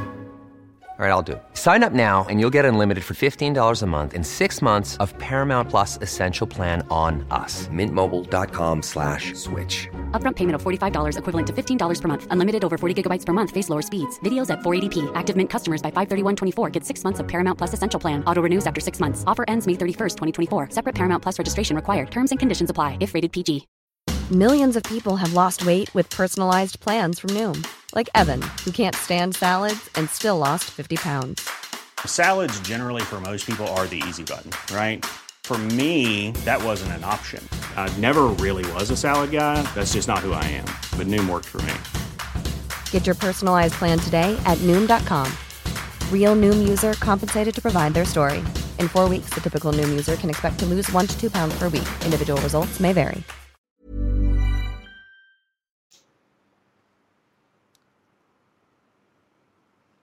کہ بھائی یہ یہ جو ہے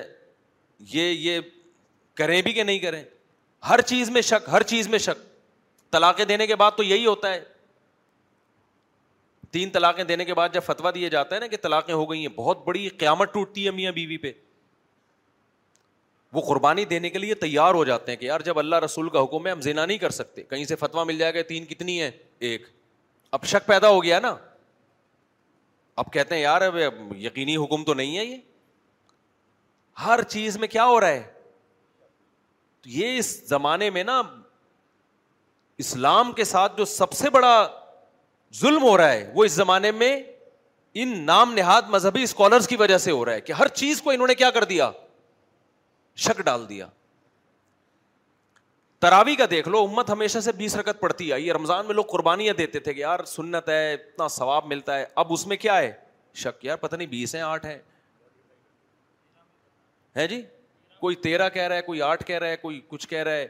شک پڑ گیا اس میں پھر چلو یہاں تک بھی غنیمت تھا کہ یار پڑھ تو رہا ہے ایک شک یہ کہ ہے بھی کہ نہیں ہے گاندھی صاحب کو سنو تو کہہ رہے ترابی سرے سے کوئی چیز اور اتنے کانفیڈینس کے ساتھ اتنی غلط بات یا سرے سے کچھ ہے ہی نہیں ایسے بنایا ہے اب بتاؤ کیا نتیجہ کیا اس کا فیوچر میں ریزلٹ کیا آئے گا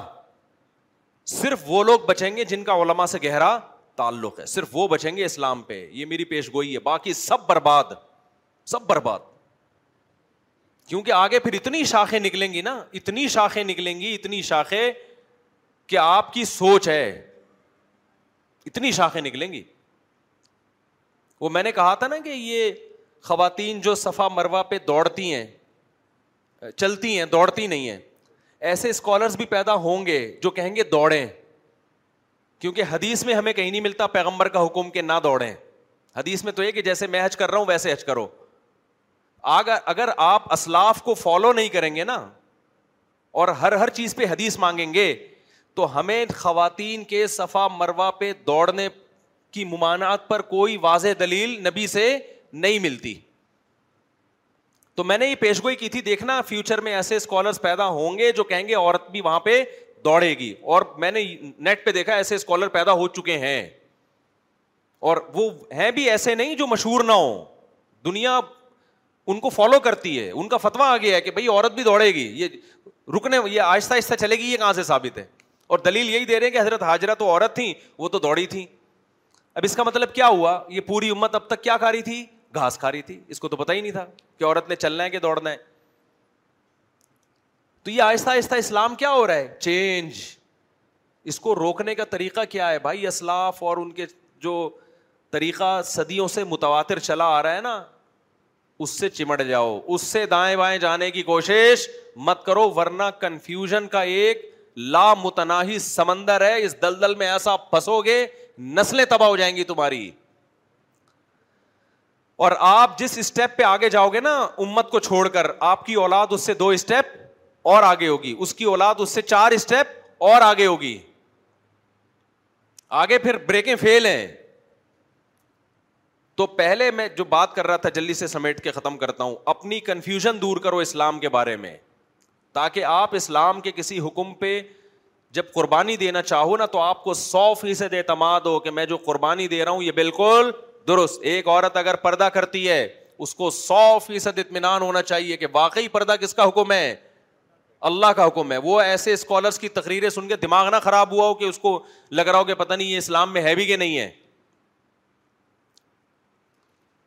آپ اگر رمضان کا روزہ رکھ آپ کا کل امتحان ہے اور آپ کو ہے کہ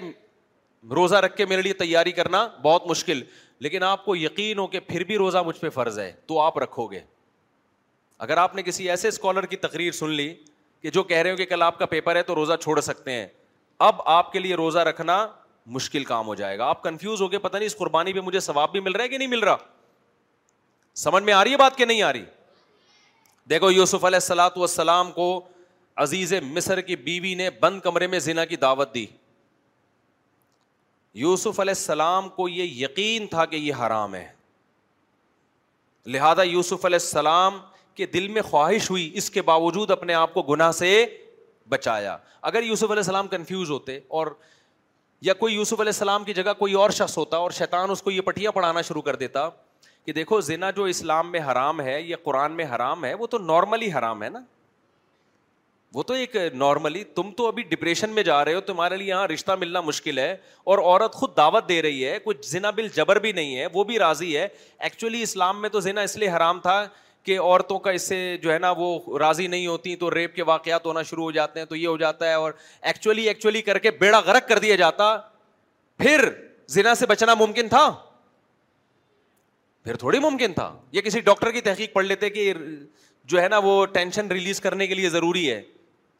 اور پھر اس تحقیق کی بیس پر آپ کہتے ہیں کہ اسلام چونکہ حدیث میں آتا طاقتور مومن اللہ کو کمزور سے زیادہ محبوب ہے تو ایکچولی جب میں یہ کام کر لوں گا تو مجھے ڈپریشن سے نجات ملے گی صحت میری اچھی ہوگی اور حدیث میں آتا طاقتور مومن کمزور مومن سے زیادہ محبوب تو میری صحت اچھی ہوگی تو میں اللہ کو زیادہ محبوب ہو جاؤں گا تو دلائل کے تانے بانے تو جب شیطان پٹیاں پڑھاتے ہیں ہر طرح کے مل جاتے ہیں لیکن نہیں یوسف علیہ السلام کو معلوم تھا لا تخرب الزنا زنا کیا ہے بھائی اس کے بارے میں دو رائے بولو نہیں ہے مسئلہ حیا کے خلاف ہے بعض خواتین پوچھتی ہیں جن کے شوہر سال سال دو دو سال گھروں سے باہر رہتے ہیں ابھی اللہ کا شکر ہے اتنا لبرل اسکالر نہیں آئے ہیں کہ مجبوری میں زنا کو بھی حلال کر دیں اور یاد رکھو متا اور زنا ایک ہی چیز کے دو نام ہیں یہ الگ الگ چیزیں نہیں ہیں لوگ کہتے ہیں نہیں متا میں گواہ بھی ہوتے ہیں زینا میں گواہ نہیں ہوتے تو اس کا مطلب زینا پہ دو بندوں کو گواہ بھی بنا لیا آپ نے یہ یہ تو تو اور اور غلط ہو گیا نا یعنی زیادہ برا زینا ہو گیا کہ متا ٹیمپریری آپ اس سے ایک دو تین گھنٹے کا ایک ہفتے کا اگریمنٹ کر رہے ہو اور اس پہ دو بندوں کو گواہ بھی بنا لیا تو یہ تو ایسے جیسے زینا پہ گواہ بنا لیا آپ نے تو اب بعض خواتین جن کے شوہر باہر رہتے ہیں وہ یہ پوچھتی ہیں مسئلہ بے حیائی کا دور ہے نا انٹرنیٹ پہ کیا کیا کچھ فوج دیکھا جا رہا ہے تو وہ کہتے ہیں ہم کسی بھی طریقے سے کیا اپنی اپنی خواہش پوری کی جا سکتی ہے ہمارے لیے کوئی گنجائش ہے زنا سے علاوہ تو میں جب جواب دیتا ہوں بھائی یہ جائز نہیں ہے آگے سے سوال ہوتا ہے پھر ہم کیا کریں بھائی ہمارے تو شوہر ہی ڈیڑھ دو دو سال کے بعد آتے ہیں بھائی صبر کریں اس کے علاوہ آپ کے پاس کوئی آپشن نہیں ہے یا شوہر سے لڑیں کہ شادی ہوئی ہے تو یہاں رہو لیکن اگر ایک عورت کو کنفیوژن پیدا ہو جائے کہ ایسی مجبوری میں میرے لیے جائز ہے تو پھر وہ قربانی نہیں دی کوئی اسکالر آ کے کنفیوژن پیدا کر دے تو مارکیٹ میں اسکالرز ہول سیل کے حساب سے میرے بھائی چل رہے ہیں اس کا نقصان یہ ہو رہا ہے کہ ہر مسئلے میں کنفیوژن پیدا ہو رہی ہے ہر مسئلے میں تردد پیدا ہو رہا ہے اس کی وجہ سے آپ کو پھر موٹیویشن نہیں ملتی عمل کرنے کے لیے تو ایسے لوگوں کو سننا چھوڑ دو جو آپ کو کنفیوز کر رہے ہیں یہ جو کہا جاتا ہے نا سنو سب کو یہ نعرہ صرف بتانے کی حد تک اچھا ہے لیکن حقیقت یہ ہے کہ اگر آپ نے جو جس چیز کا اہل ہے مثال کے طور پر میڈیکل سائنس کے بارے میں ڈاکٹروں کو سننے کے بجائے آپ نے سائنسدانوں کو سننا شروع کر دیا تو کنفیوژن ہوگی کہ نہیں ہوگی ہم کہہ رہے ہیں یقیناً سب کو سنو لیکن ان سب کو سنو جو اس کے اہل ہوں میڈیکل سائنس میں ایک ڈاکٹر کو مت سنو بیس ڈاکٹروں کو سنو لیکن ہونے تو ڈاکٹر چاہیے نا سارے آپ نے کیا کیا جو مکینک تھا اس کو بھی سننا شروع کر دیا آپ نے میڈیکل سائنس میں تو وہ تو کنفیوز کرے گا آپ کو جاہل حکیم کو سننا شروع کر دیا وہ تو کنفیوز کرے گا آپ کو تو مذہبی اسکالرز میں بھی ان کو سنو جو کیا ہیں جو اگر آپ نے ہر ایک کو سننا شروع کر دیا جو عالم نہیں بھی ہے تو سوائے ڈپریشن کنفیوژن بدگمانیاں اس کے علاوہ آپ کو کچھ بھی حاصل نہیں ہوگا اور آپ دین پہ نہیں چل سکتے تباہ برباد ہو جاؤ گے آپ ہر چیز میں شک پیدا ہو جائے گا آپ کے میں غامدی صاحب کے نا نیچے تبصرہ دیکھ رہا ہوتا ہوں کچھ لوگوں نے لکھا ہوتا ہے ہمیں ہر چیز میں انہوں نے شک میں ڈال دیا ہر چیز میں کنفیوژن کنفیوز کر دیا تو اللہ تعالیٰ ہمیں پورے اسلام میں داخل ہونے کی توفیق عطا فرمائے ایک تو یہ دعا کیا کرو اور اے اللہ ہمیں ان لوگوں کے ساتھ جوڑ دے جو اسلام ایکسپلین کریں ہمیں بتائیں کہ حقیقت میں اسلام ہے کیا جو ہمیں اور الٹا کنفیوژن میں نہ ڈال دیں اور دو چار باتیں کر کے میں اپنے بیان کو ختم کرتا ہوں دیکھو اگر آپ جو کرنے کے کام ہے نا جس کو اسلام نے بہت زیادہ فوکس کیا ہے ان کو فوکس کرو گے نا تو اس زمانے کے فتنوں سے بچے رہو گے آپ شیطان خالی دل میں جگہ دیکھ کے گھر بناتا ہے اگر پہلے سے اس دل میں اللہ کی محبت ہے اور اس محبت کا عملی نمونہ بھی آپ بنے ہوئے ہو تو پھر شیطان کو وہاں گھر بنانے کا موقع نہیں ملتا تو میں آپ کو چند کام بتاتا ہوں اس میں اگر آپ لگ گئے تو ان شاء اللہ یہ جو فتنے آج کل کے آ رہے ہیں نا ان سے آپ بچ جاؤ گے اور وہ میں اپنی طرف سے نہیں کہہ رہا اللہ میاں نے سب سے زیادہ فوکس دو چیزوں کو کیا ہے قرآن میں عملی ایک تو عقیدے کو فوکس کیا ہے عقیدے کے بعد سب سے زیادہ فوکس کیا ہے نماز اور انفاق کس کو فوکس کیا بھائی نماز اور انفاق کہ ایمان والے نماز پابندی سے پڑھتے ہیں راتوں کو تہجد پڑھتے ہیں دعائیں مانگتے ہیں یہ جو عبادت ہے آپ اپنے آپ کو عبادت میں کھپاؤ تو آپ کے پاس تجزیوں کا فالتو تجزیوں کا ٹائم نہیں ہوگا دوسرا انفاق فی سبیل اللہ اللہ کی مخلوق پہ خرچ کرنا خرچ کرنے کی عادت ڈالو اس سے بھی کیا ہوگا آپ کی صلاحیتیں صحیح جگہ پہ خرچ ہوں گی پھر کماؤ گے بھی جب آپ خرچ کرو گے تو کمانے کا بھی موقع ملے گا نا آپ کو تو یہ دو کام وہ ہیں جس کو اللہ اس کے رسول صلی اللہ علیہ وسلم فوکس کر رہے ہیں اور اسلاف میں بھی یہی تھا آپ اسلاف کی نمازیں دیکھو کوئی یہاں ہاتھ باندھتا تھا کوئی ہاتھ چھوڑ کے نماز پڑھتا تھا کوئی رف الدین کرتے تھے کوئی رف الدین نہیں کرتے تھے لیکن ان سب کی نمازوں میں خوشو و خزو تھا سارے لمبی لمبی نمازیں پڑھتے تھے نمازوں میں روتے تھے بلکہ بعض اسلاف تو ایسے قول پہ بھی عمل کرتے تھے کہ جو اب بالکل متروک ہو چکے ہیں اس قول پہ کسی نے بھی اس قول کو نہیں لیا لیکن وہ بھی اس سوسائٹی میں چل رہے تھے مگر فوکس کس کو کرتے تھے و خزو کو نمازوں کی کثرت اور نمازوں میں خوشو اور خزو آج آپ کو نماز پڑھنے والے نماز میں رونے والے مارکیٹ سے شارٹ نظر آئیں گے رف الدین پر بحث کرنے والے آپ کو بہت ملیں گے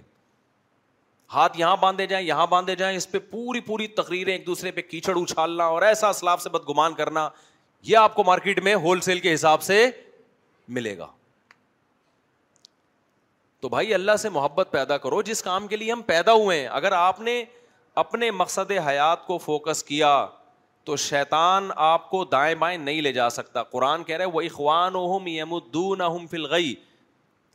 انما سلطان ہوں الدین اللہ کہتے ہیں شیطان کا زور ان لوگوں پہ چلتا ہے جو شیطان کو دوست بناتے ہیں کیا مطلب جو رحمان کو دوست نہیں بناتے اور رحمان کی دوستی وہ نمازوں میں ہے وہ دعاؤں میں ہے وہ تحجد میں ہے وہ ذکر میں ہے تو اپنے آپ کو عبادت میں کھپائیں نماز روزے میں نفلی روزوں کا معمول بنائیں آج ہماری سوسائٹی میں نفلی روزے بالکل نکل گئے پیر جمعرات کا روزہ سنت ہے یام بیس کا روزہ سنت ہے نو دس محرم کا روزہ سنت ہے کہیں نظر آ رہا ہے آپ کو بہت کم نہ ہونے کے برابر گھروں میں تلاوت کا معمول سنت ہے کہیں نظر نہیں آ رہا دعا نبی صلی اللہ علیہ وسلم کتنی دعائیں مانگا کرتے تھے بعض دعائیں آپ کی اتنی لمبی ہیں کہ صحابی کہتے ہیں جتنی دیر میں سورہ بقرہ پڑی جاتی ہے نا اتنی دیر آپ صلی اللہ علیہ وسلم نے ہاتھ اٹھا کر دعا مانگی ہے ہمارے یہاں ہے کوئی معمول بس وہ ختم قرآن کے موقع پر ایک فارمیلٹی پوری ہوتی ہے اچھا دعاؤں میں کس طرح برگلایا وہ روحانی عاملوں نے دعاؤں سے ہٹا دیا ہر چیز میں ایک باطل کام کر رہا ہے نا صحیح راستے پہ چلانے کے بجائے آپ کو غلط جو ٹائم آپ کا پریشانیوں کو حل کرنے کے لیے اللہ کے سامنے گڑ گڑانے میں لگتا تھا وہ تعویز گنڈوں اور روحانی ٹوپی ڈراموں میں لگ گیا سمجھ میں آ رہی ہے بات کہ نہیں آ رہی ایک صاحب مجھے کہنے لگے کہ میں یہ وظیفہ پڑھنا چاہتا ہوں لا الہ الا انت سبحانہ کہیں نی کن تو سو دفعہ پڑھنا چاہتا ہوں کیا میری پریشانی حل ہو جائے گی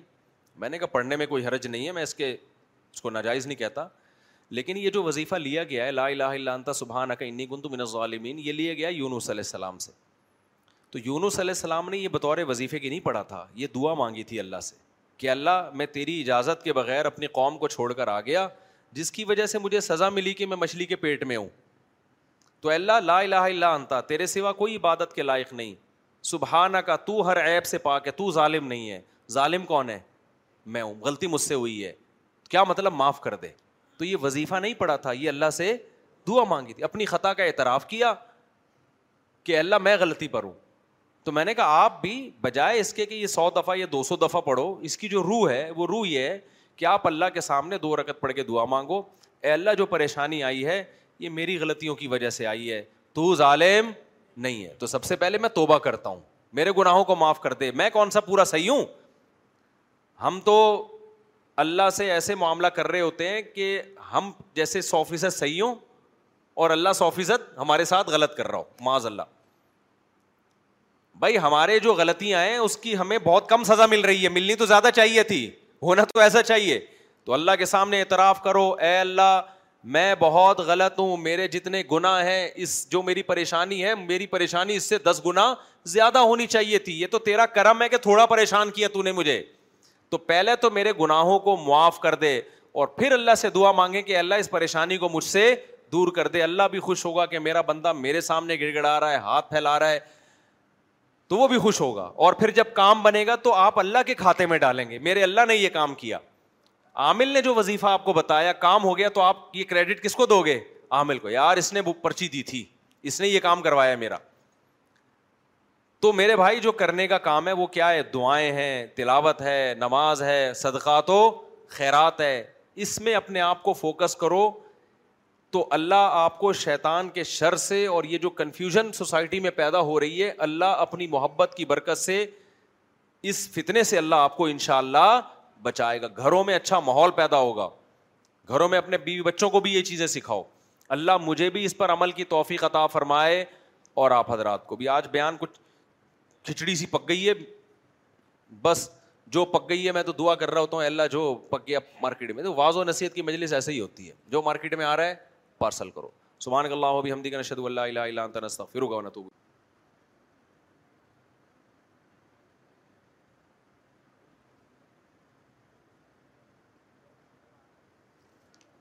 چلیں بھائی جن کا نکاح ذرا جلدی سے آ جائیں اسپیڈ سے کریم نور ول نور الحق یہ کیا نام ہے دلہن کا ریما صدیقی بنتے وسیع احمد کہاں بھائی دولہا کہاں ہے دولہا نہیں ہے بھائی مارکیٹ میں ابھی دولہا جب مارکیٹ میں آئے گا تو پھر چلیں بھائی بھائی یہ سوال پوچھا ہے کیا عورت کے بیان کو عدت کی میعاد کے لیے حتمی سمجھا جائے چاہے اس پر دوسرے یقین نہ کریں اگر کوئی خاتون یہ کہتی ہے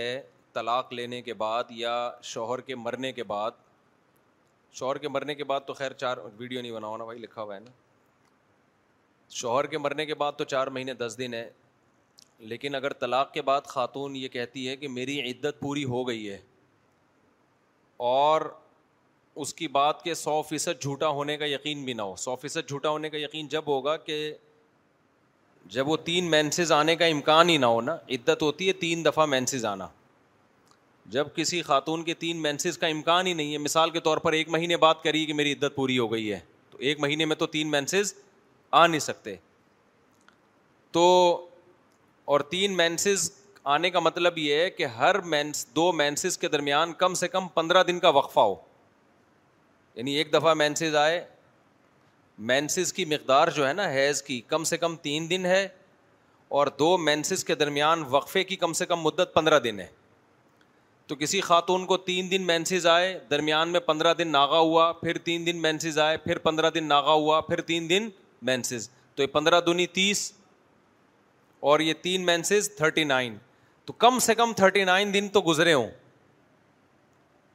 اگر تھرٹی نائن دن گزرنے سے پہلے کوئی عورت کہہ دے کہ میری عدت پوری ہو گئی اس کا مطلب جھوٹ بول رہی ہے کیونکہ حیض تین حیض آنا ضروری ہے نا تو وہ آ ہی نہیں سکتا ان دنوں میں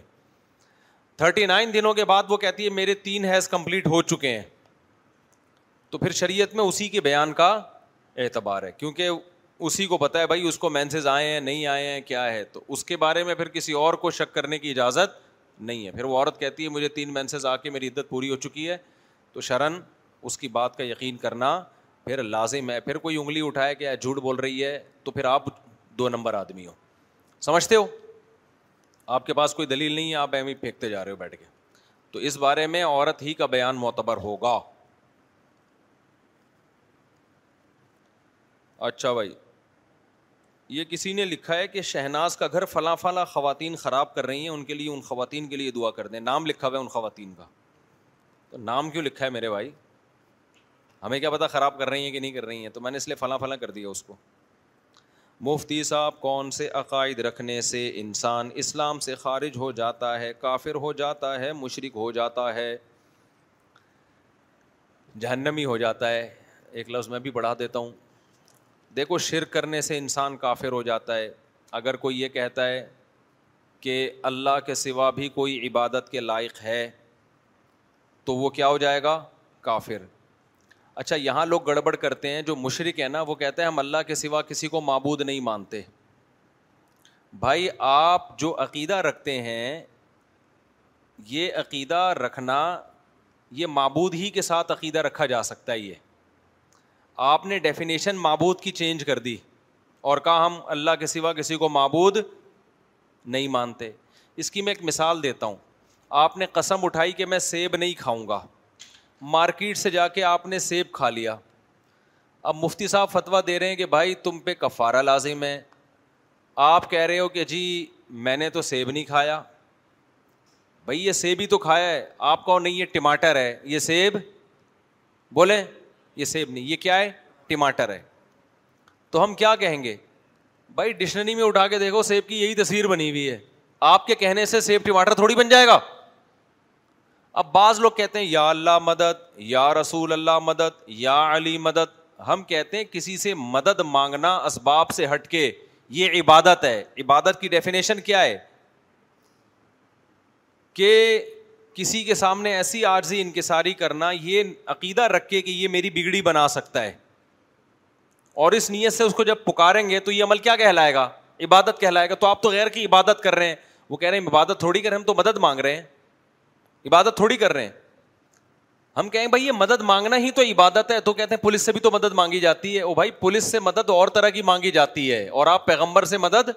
اور طرح کی مانگ رہے ہیں دونوں مدد میں فرق ہے تو پھر جواب دے میں کہتے ہیں کہ اللہ نے اختیارات دے دی اپنے پیغمبر کو مدد کرنے کے بھائی دعا کا مطلب ہے اللہ نے اختیارات دیے ہوں یا نہیں دیے ہوں اللہ کہہ رہے میں اختیارات کسی کو دیتا ہی نہیں ہوں ایسے اختیارات کہ وہ خود مختار ہو جائے یہ میں نہیں کرتا یہ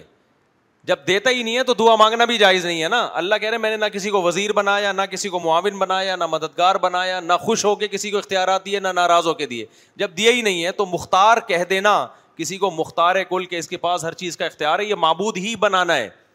تو آپ کیا کہہ رہے ہیں کہ سیب کو ٹماٹر کا نام دے کے کھائے جا رہے ہیں اور کہہ رہے ہیں میری قسم نہیں ٹوٹ رہی تو معبود کی ڈیفینیشن ہی یہی ہے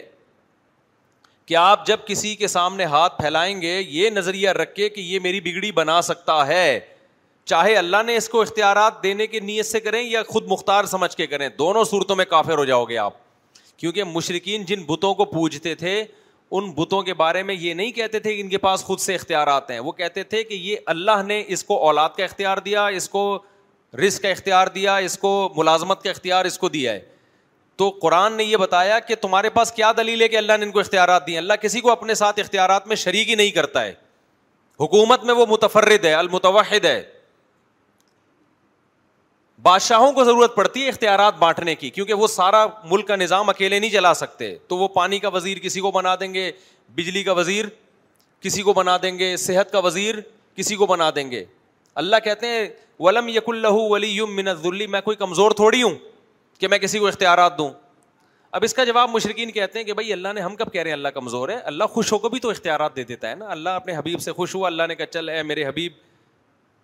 آپ کو بھی میں نے یہ اختیارات دے دیے تو اللہ اسی کی نفی کر رہا ہے کہ اس کا بھی قرآن نے جواب دیا کہ تما تم اپنے غلاموں کو اختیارات دیتے ہو خوش ہو کے اپنی پراپرٹی میں تم ان کو شریک نہیں کرتے غلاموں کو تو یہ سارے بندے مخلوق میری غلام ہیں میں کیوں ان کو اپنی حکومت میں شریک کروں گا کیوں اختیارات دوں گا تو نہ خوش ہو کے اللہ نے کسی کو اختیار دیے اور نہ ناراض ہو کے ناراض ہو کے تو ویسے بھی کوئی نہیں دیتا بلکہ قرآن کہہ رہے یا یو انتم الفقراء اللہ اے لوگو تم سارے اللہ کے در کے فقیر ہو سارے بھگاری ہو اللہ کے در کے بس سب برابر ہو میری نظر میں ہاں کوئی عمل میں اچھا ہے کوئی عمل میں برا ہے تو پیغمبر عمل میں سب سے اچھے ہوتے ہیں اللہ کے سب سے قریب ہوتے ہیں تو اس لیے پیغمبر اپنے آپ کو سب سے زیادہ اللہ کا بندہ کہتے ہیں تو جو پیغمبروں سے محبت کرے گا وہ پیغمبر کو اللہ کا بندہ مانے گا وہ پیغمبر سے مدد نہیں مانگے گا وہ مدد اللہ سے مانگے گا تو شرک سے انسان کافر ہو جاتا ہے سمجھتے ہو اور دوسری بات یہ کہ کسی ایسے عقیدے کا انکار کرنا جو بالکل بدی ہی ہو سو فیصد واضح دلائل سے ثابت ہو جیسے ختم نبوت کا عقیدہ ہے ایسے کبھی انکار کرنے سے انسان کافر ہو جاتا ہے اسی طرح اسلام کے کسی ایسے حکم کا انکار کرنا جو بالکل بدی ہی ہو جیسے پانچ نمازیں فرض ہیں یہ عیسائیوں کو بھی پتہ ہے ہندوؤں کو بھی پتا ہے کہ اسلام پانچ نمازوں کے بغیر نہیں ہوتا آپ نے ایک نماز بھی شارٹ کر دی انکار کر دیا تو کافر ہو جاؤ گے رمضان کے روزے کیا ہیں اسلام میں فرض ہیں ان کا انکار کر دیا کافر ہو جاؤ گے زکوٰۃ کا انکار کر دیا کافر ہو جاؤ گے حج کا انکار کر دیا کافر ہو جاؤ گے تو یہ موٹی موٹی چیزیں جو بدی ہی ہیں ان کا انکار کرنے سے بھی کافر ہوتا ہے جو بدی ہی نہیں ہے ان کے انکار سے کافر نہیں ہوتا سمجھتے ہیں ان میں کنفیوژن ہے دلائل ایک ادھر بھی ہیں ادھر بھی ہیں ان کے انکار سے انسان کافر نہیں ہوتا اچھا بھائی نکاح والے آ گئے دولہا کہاں بھائی کہاں نکاح نامہ کہاں ہیں ابھی صبر صبر صبر اچھا بھائی یہ پکڑتے رہو پرچیاں چلیے جلدی مٹاتا ہوں میں مفتی صاحب میں ایتھیسٹ ہوں موت کے بعد زندگی ہے اس پر قرآن سے دلائل دیں میں تو اس پہ بہت سارے دلائل لے چکا ہوں بھائی میرا تو زیادہ تر بیان ہی ایتھیزم کے خلاف ہوتا ہے دیکھو دلیل کسے کہتے ہیں پہلے یہ سمجھو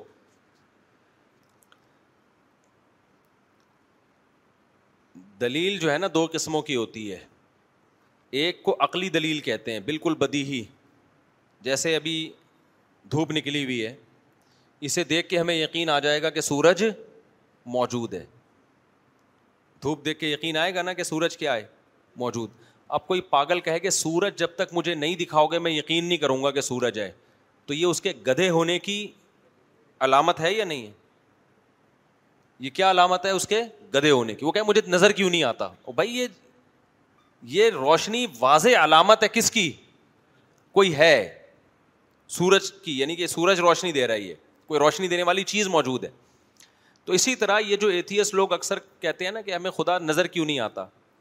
خدا کی علامتیں خدا کے وجود کی یقینی دلیل ہیں بالکل اس طرح جیسے دھوپ کس کی یقینی دلیل ہے سورج کے وجود کی تو یہ جو بنی ہوئی چیزیں ہیں نا اور اب تو سائنس نے اس مسئلے کو حل کر دیا ہے لوگ کہتے ہیں نا سائنس سے ثابت کرو خدا کا وجود نیوٹن بول کے گیا تھا نا کہ جو چیز ساکن ہے وہ ہمیشہ ساکن رہے گی جب تک اس کو حرکت نہ دی جائے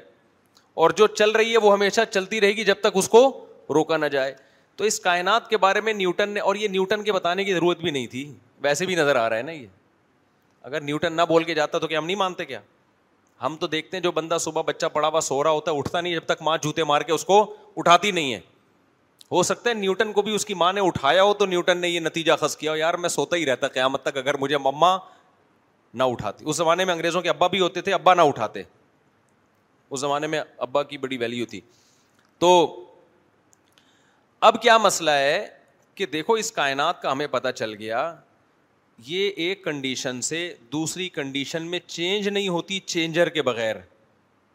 تو کریٹر کے بغیر کریٹ کیسے ہو گئی اب کریشن زیادہ مشکل کام ہے یا چینجنگ زیادہ مشکل کام ہے کریشن مشکل ہے نا دیکھو موبائل بنا دیا کمپنی نے اس میں چینجنگ کر دیا چائنا نے ایک اسکرو یا مکینک کر دیتا ہے نا جو انجینئر بیٹھے ہوئے ہیں وہ دائیں چینجنگ کر دیتے ہیں نا آپ زیرو میٹر گاڑی لے کے جاؤ مکینک کے پاس وہ کچھ نہ کچھ اپنا مسئلہ اس میں کرتا ہے اب یہ عجیب سی بات ہے کہ آپ یہ کہہ رہے ہو کہ یہ چینج ہوئی ہے گاڑی بغیر چینجر کے اس کو لوگ نہیں مانیں گے کہیں گے یار اس میں مکینک نے ہاتھ لگایا تبھی اس مٹ گڑبڑ ہوئی ہے اور آپ یہ کہنا شروع کر دو یہ گاڑی ایوالو ہو کے خود بخود بن کے وجود میں آ گئی ہے یہ ٹائر یہاں لگ گیا یہ اسٹیئرنگ یہاں لگ گیا بکواس ہے یار جھوٹ جھوٹ جھوٹ ہے یہ تو یقیناً اس گاڑی کو کسی نے بنایا ہے تو اس پوری کائنات کو ہم دیکھتے ہیں یہ چینجنگ چینجر کے بغیر چینج نہیں ہو سکتی تو میرے بھائی کریٹر کے بغیر اس میں کریشن کا عمل کیسے ہو گیا پھر یہ ایک بکواس سا بودا سا سوال یہ اس لوگ کرتے ہیں کہ پھر اس پھر خدا کو کس نے بنایا تو بھائی نیوٹن نے جو قانون پیش کیا وہ خدا کے بارے میں نہیں کیا وہ اس کائنات کے بارے میں کیا ہے اگر آپ اس کائنات اگر آپ خدا کو ہمیشہ سے نہیں مانتے تو اس کائنات کو ہمیشہ سے ماننا پڑے گا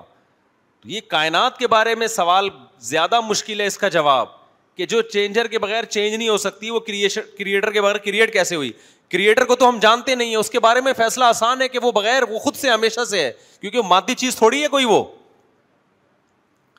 یا تو کریٹر کو ہمیشہ سے مانو یا کائنات کو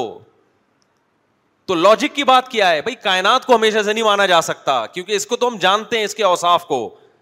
یہ ہمیشہ سے نہیں ہو سکتی بھائی یہ نہیں بن سکتی کریٹر کو تو تو ہم تھوڑی جانتے ہیں وہ ہماری عقل سے ہے اس اس میں تو جتنا نے اپنے بارے میں ہمیں بتا دیا ہم اتنا ہی جانتے ہیں اس سے زیادہ ہم نہ جانتے ہیں اور نہ جان سکتے ہیں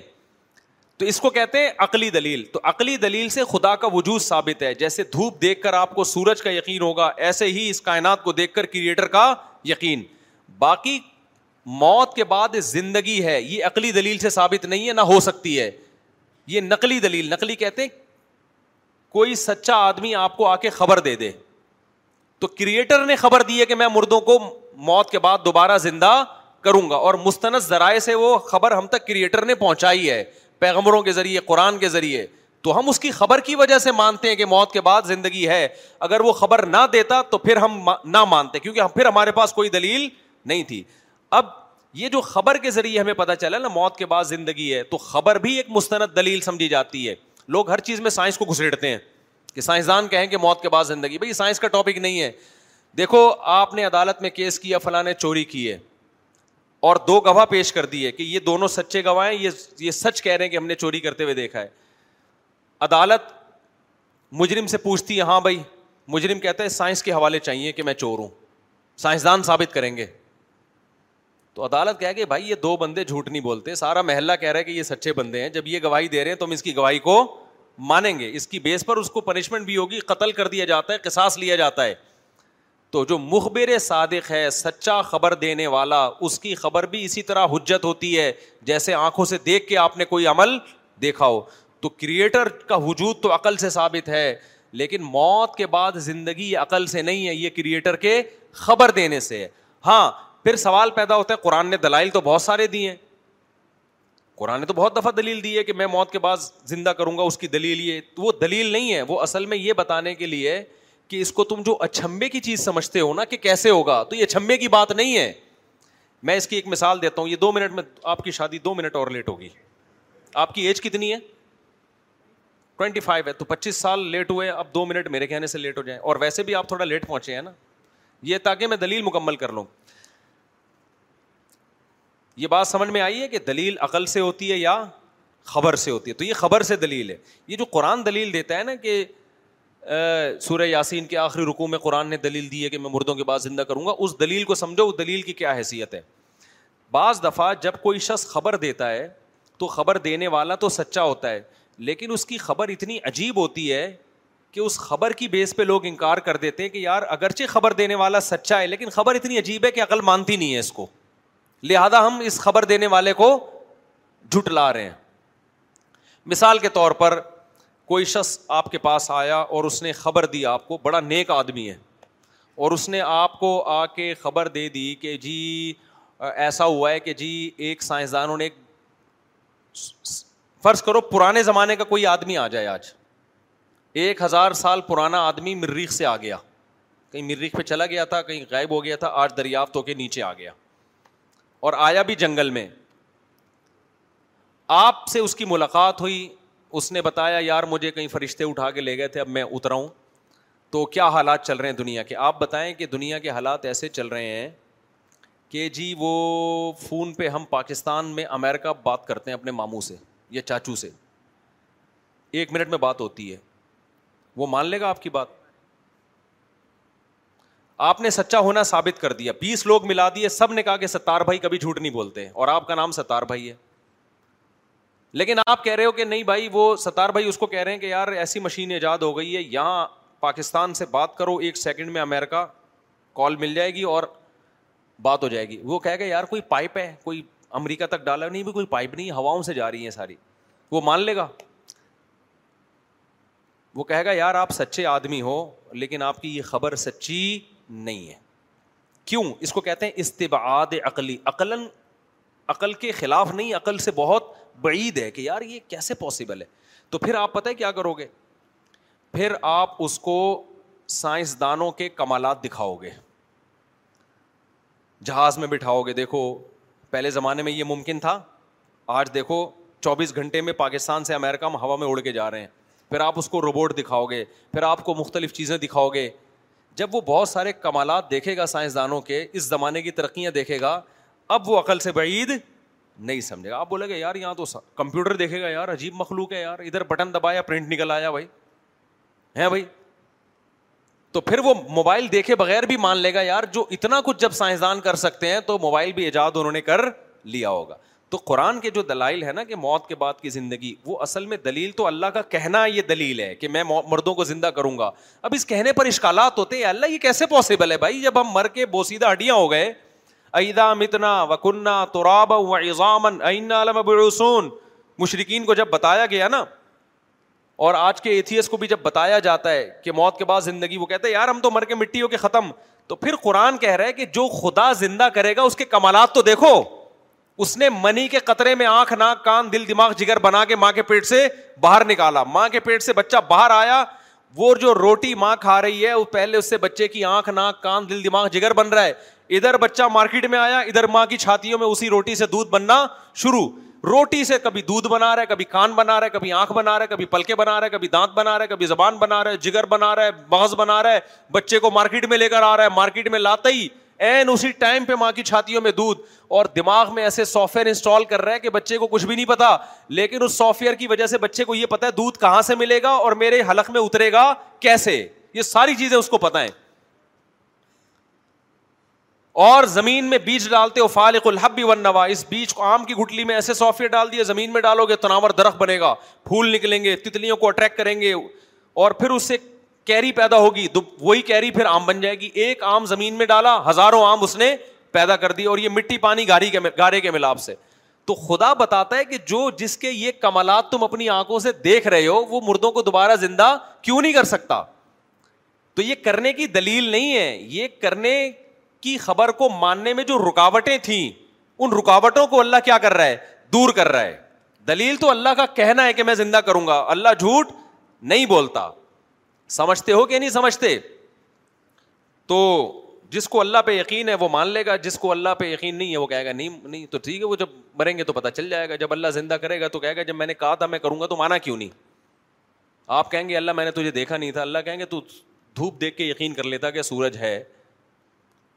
اور تیری اماں نے کہہ دیا تیرے ابا ہیں کوئی ڈی این اے رپورٹ تیرے پاس نہیں تھی جی، تو نے مان لیا بھائی تو اتنی ساری خبروں کو تو نے اس لیے مانا کہ وہ خبریں دینے والے برحق لوگ تھے تو میرے پیغمبروں کے صداقت کے اتنے دلائل میں نے قائم کیے ان کے مذاہب کو باقی رکھا میں نے ان کی کتابوں کو باقی رکھا ان کی تعلیمات کتنی خوبصورت تعلیمات پیغمبروں کی تعلیمات سے پتہ چلتا ہے کہ یہ جھوٹے نہیں ہو سکتے ساری تعلیمات پہ پہلے خود عمل کر رہے ہیں اور ان کے اگینسٹ جا رہی ہے وہ تعلیمات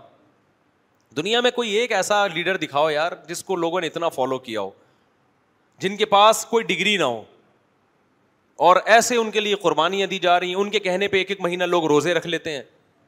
ایک ایک مہینہ ان کے کہنے پہ چودہ سو سال کے بعد بھی ایسی موٹیویشن کہ چودہ سو سال کے بعد بھی ان کے کہنے پہ ایک ایک مہینہ نہ وہ کسی یونیورسٹی سے فارغ تو بھائی اتنی پاور کسی سچے آدمی کی ہی تحریک میں ہو سکتی ہے جھوٹوں کی تحریک میں اتنی پاور نہیں ہوتی کہ ان کے کہنے پہ لوگ زنا چھوڑ دیں آج زنا کا ریشو سب سے کم مسلمانوں میں ہے حالانکہ زنا مرد کے لیے سب سے اٹریکٹو چیز ہے لیکن مسلمانوں میں زنا کا ریشو سب سے کم ہے کیوں چودہ سو سال پہلے ایک یتیم جو نہ لکھنا جانتے نہ پڑھنا جانتے انہوں نے کہا کہ خدا کا حکم ہے زنا کیا ہے حرام ہے شادیوں میں لگا لگ لگ گئے ہم لوگ اسلام نے ہمیں چار چار شادیوں میں لگا دیا پھنس گئے ہم لوگ کہتے ہیں پھنسے کیا عیاشی ہے تو کر لو پتہ چل جائے گا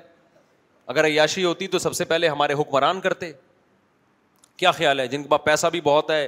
وسائل بھی بہت ہیں وہ کرتے وہ تو کر نہیں رہے ان کو پتا ہے چوڑے میں آئیں گے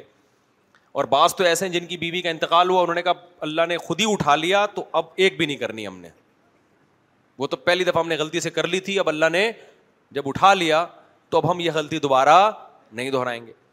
تو پیغمبر صلی اللہ علیہ وسلم کے کہنے پر بھائی ہم اپنے گھر کا نان نفقہ اٹھاتے ہیں ہم تو نسل بھی کس کے کہنے پہ بڑھاتے ہیں اللہ کے ورنہ غیر مسلم تو نسل بھی نہیں بڑھا رہا وہ کہتے ہیں دو بچے اور ایک بچہ ان کا تو سارا سیٹ اپ کیا ہو گیا برباد ہم تو ذمہ داریاں پال رہے ہیں بیٹے بھی بیٹیاں بھی غیر مسلموں میں تو یہاں تک ہو گیا الٹرا ساؤنڈ کراتے ہیں بیٹی ہے تو پہلے ہی مار دیتے ہیں ماں کے پیٹ میں ہم مارتے ہیں ہم نہیں مارتے بھائی بیٹا ہے بیٹی ہے کوئی بات نہیں خوشی میں بکرا کاٹیں گے ہم تو ٹھیک ہے نا ان کو ہمارے بکرے کاٹنے پر اعتراض ہو رہا ہے کہ جانور پہ ظلم کر رہے ہیں اس پہ نہیں ہو رہا کہ بیٹی پیدا ہونے سے پہلے ہی ماں کے پیٹ میں اس کو قتل کیا جا رہا ہے تم بچیا قتل کر دو اس پہ وہ نہیں ہے ہم بکرا کاٹ کے کھائیں غریبوں کو کھلائیں اس پہ کہہ رہے ہیں جانور پہ ظلم کر رہے ہو نہیں یہی بات میرا خیال ہے تو بھائی یہ موٹیویشن اتنی پاورفل موٹیویشن یہ سچے پیغمبر میں ہی ہو سکتی ہے کہ جس کے کہنے پہ زینا چھوڑ دیں شراب چھوڑ دیں چار چار شادیوں میں اپنے آپ کو الجھا دیں ٹھیک ہے نا پٹیں اور نہ نفقہ اٹھائیں نسل بھی نہ روکیں بڑھائیں پھر ان کی ذمہ داریاں بھی اٹھائیں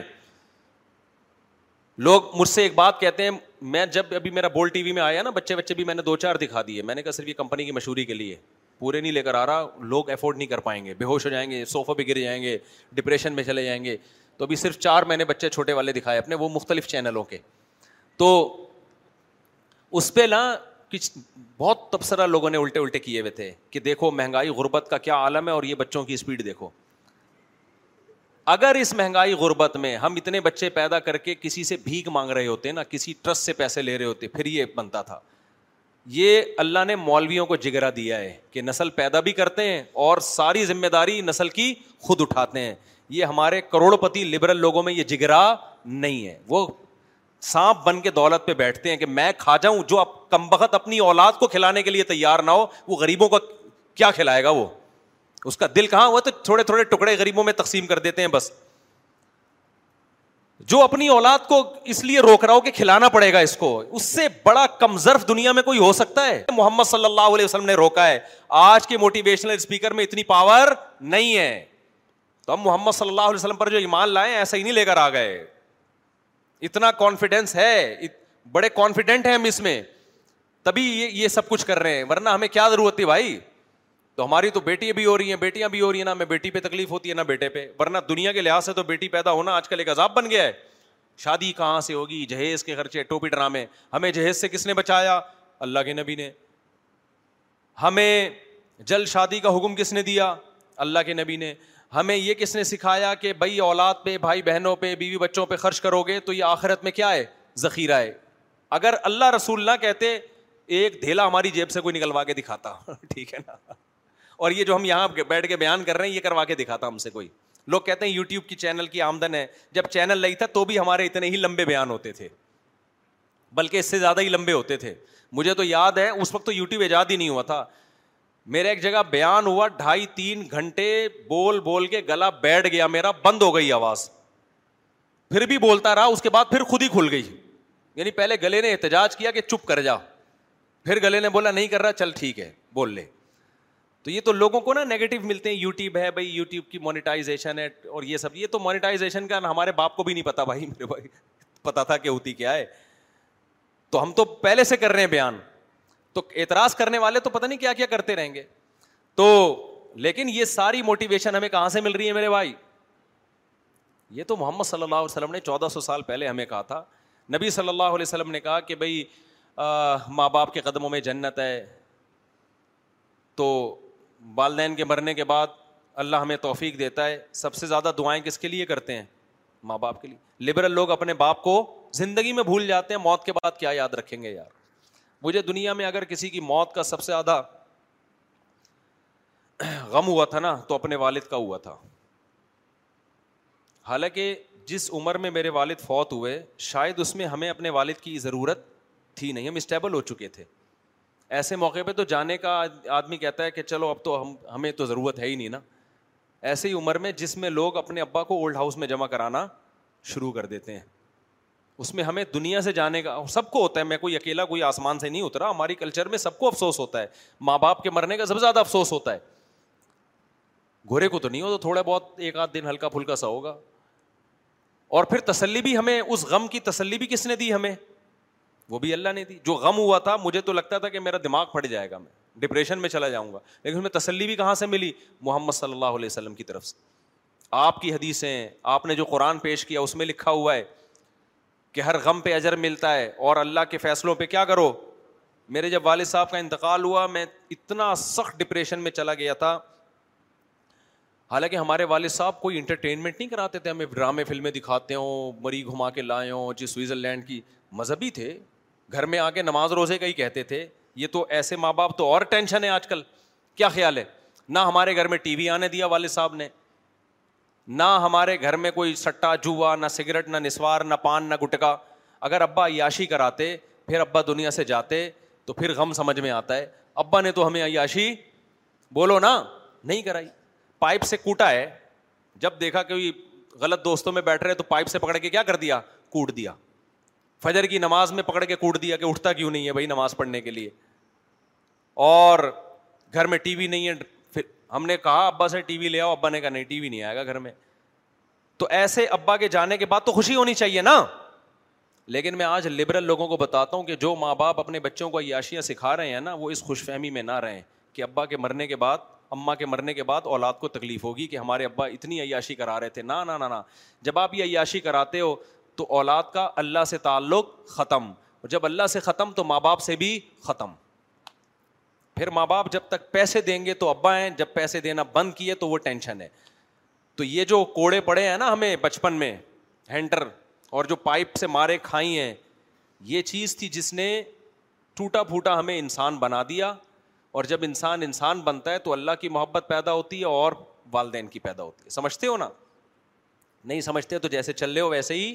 چلتے رہو آج ماں باپ نا بہت زیادہ ایکچولی سیلف رسپیکٹ بھی کوئی چیز ہوتی ہے بچے کو ابھی تو سویا ہے فجر کے لیے ابھی اٹھا دو گے تو بچہ ہے وہ ایکچولی اس کی نیند ڈاکٹر کہتے ہیں ڈپریشن میں جائے گا او بھائی جو ڈاکٹر ڈپریشن میں جانے کا سے بچانے کے لیے کہہ رہا ہے وہ خود ڈپریشن میں آپ دیکھو نا تحقیق کر لینا اس کی تو ابا اماں کی ماریں کھایا کرو چماٹے اماں سے چماٹے کھاؤ ابا سے کیا کھاؤ کوڑے کھاؤ مزہ نہ آئے پیسے واپس اب ایسا نہ ہو آپ لوگ جا کے بلا وجہ بچوں کو کوٹنا پوٹنا شروع کر دیں اصول تو یہی ہے کہ بچوں کو محبت دیں لیکن غلط چیزوں میں ان کو محبت نہ دینا شروع کر دیں کہ بچہ چرس کے پیسے مانگ رہا ہے آپ نے کہا بھائی بچے کی سیلف ریسپیکٹ کا تقاضا یہ کہ اس کو یا سگریٹ کے پیسے مانگ رہا ہے یا گٹ کے ٹین ایجز لڑکوں کو ماں باپ بائکیں خرید کے دے دیتے ہیں وہ ویلیاں لگاتے پھر رہے ہیں ابے یار تم تمہیں اللہ نے پیسہ دے دیا تو اپنے بچے کو اپنے ہاتھ سے ابھی اس کو بائک کیوں خرید کے دے رہے ہو آپ کیوں خرید کے دے رہے ہو آپ یہ بائکوں میں ویلیاں لگا رہے ڈیفینس میں جا کے وہاں پھر لڑکیوں جب ویلیاں لگائے گا تو لڑکیاں لفٹ کراتی ہیں پھر جب لڑکیاں لفٹ کرائیں گی تو سیٹی بازی اور پھر موبائلوں کے نمبر یہ سب کچھ ہوتا ہے نا تو ہاں آپ نگرانی کر رہے ہو بچے کی دیکھ رہے ہو کیا کر رہا ہے پھر ایک الگ بات ہے تو بالکل ماں باپ نے آزاد چھوڑ دیا اور ماں باپ اس خوش فہمی میں ہوتے ہیں کہ ہمارے بچے ہم سے محبت کریں گے تو میرے بھائی بچے کی تربیت ہوگی تو محبت کرے گا ورنہ محبت گئی تیل لینے وہ بدتمیزی کرے گا آپ سے جس دن اس کو فلم کے پیسے نہیں ملے اب تو فلموں کے پیسے اب تو سب کچھ نیٹ پہ اتنا گیا ہے جس دن اس کو آزادی نہیں ملی وہ مارے گا پکڑ گیا آپ کو جیسے کہ ہو رہا ہے پتہ نہیں کہاں سے کہاں بات چلے گی میں کیا لے کے چلا تھا بات کدھر نکل گئی سوال کیا تھا یہ جس پہ میں نے اتنی لمبی تقریر کی ہے ہاں تو ایتھیسٹ تو ہاں میں کہہ رہا تھا ہم ابا کو بھی یاد رکھتے ہیں اماں کو بھی یاد رکھتے ہیں کس کے کہنے پہ اللہ کے کہنے پہ ایتھیسٹ تو دلائل میں الجھتا ہے یار انہوں نے تو پیدا کیا یہ تو نیچرل ہے اگر میری ماں نے مجھے گود میں پالا تو تو مرغی بھی اپنے بچوں کو پالتی ہے بلی بھی اپنے بچوں کو یہ تو نیچرل ہے تو پھر نیچر سے محبت کرو اما سے محبت کرنے کی ضرورت یہی ہے نا بھائی نیچر نے سکھایا نا تو پھر نیچر سے محبت ہوگی اما سے تھوڑی ہوگی ہم کہتے ہیں اللہ نے سکھایا تو محبت کس سے ہوگی پہلے اللہ سے پھر اللہ کہتے ہیں مجھ سے محبت ہے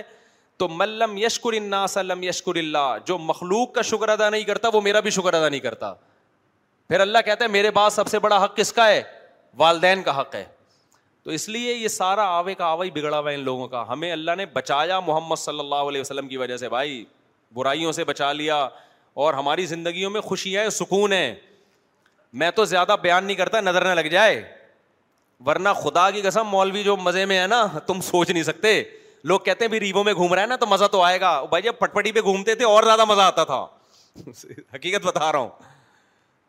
اور ریوو کون سا اپنی ہے قسطوں پہ ہے یہ وہ میرے بارے میں ایک کہہ رہا ہے فارچونر میں گھوم رہا ہے فارچونر میں میرے پاس تو فارچونر رہی ہے بھائی میرے پاس تو ریوو ہے اور وہ بھی قسطوں پہ ہے ابھی میرے نام ہوئی بھی نہیں بینک کی ہے ہر کچھ اٹھا کے ڈال دو اور اگر ہے بھی تو مزے کی بات ہے نا خوش ہو جاؤ نا کہ چلو مولوی لینڈ کروزر میں گھوم رہا ہے اتنے اعتراضات کہ یہ ایک نے مجھ سے کہا کہ یہ چار وہ بول ٹی وی میں جب انٹرویو آیا نا یہ چار چار جو کی بھی ہے نا اصل میں پیسہ بہت ہے ریوو میں گھوم رہا ہے میرے بھائی ہم نے جب کی تھی نا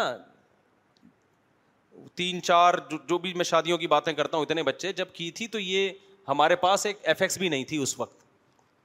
اس وقت لوگ تانا دیتے تھے کہ تمہارے پاس ہے کیا اور باتیں چار چار شادیوں کی کرتے ہو اور صرف باتیں نہیں کر رہا تھا کر بھی رہا تھا اور بچے بھی پیدا ہو رہے تھے اب وہ تانا الٹا ہو گیا پہلے تانا یہ دیتے تھے ہے کیا تمہارے پاس دھیلا ہے نہیں دکان پکوڑوں کی باتیں کروڑوں کی بچے بھی اسپیڈ سے پیدا ہو رہے ہیں شادیاں بھی ہو رہی ہیں ہے کیا تمہارے پاس اور جب ہے تو کہہ رہے ہیں دیکھو ہے نا اس لیے کر رہے ہیں تو تم تم آئے بھائی تمہاری قسمت میں نہیں کیا لکھا ہوا ہے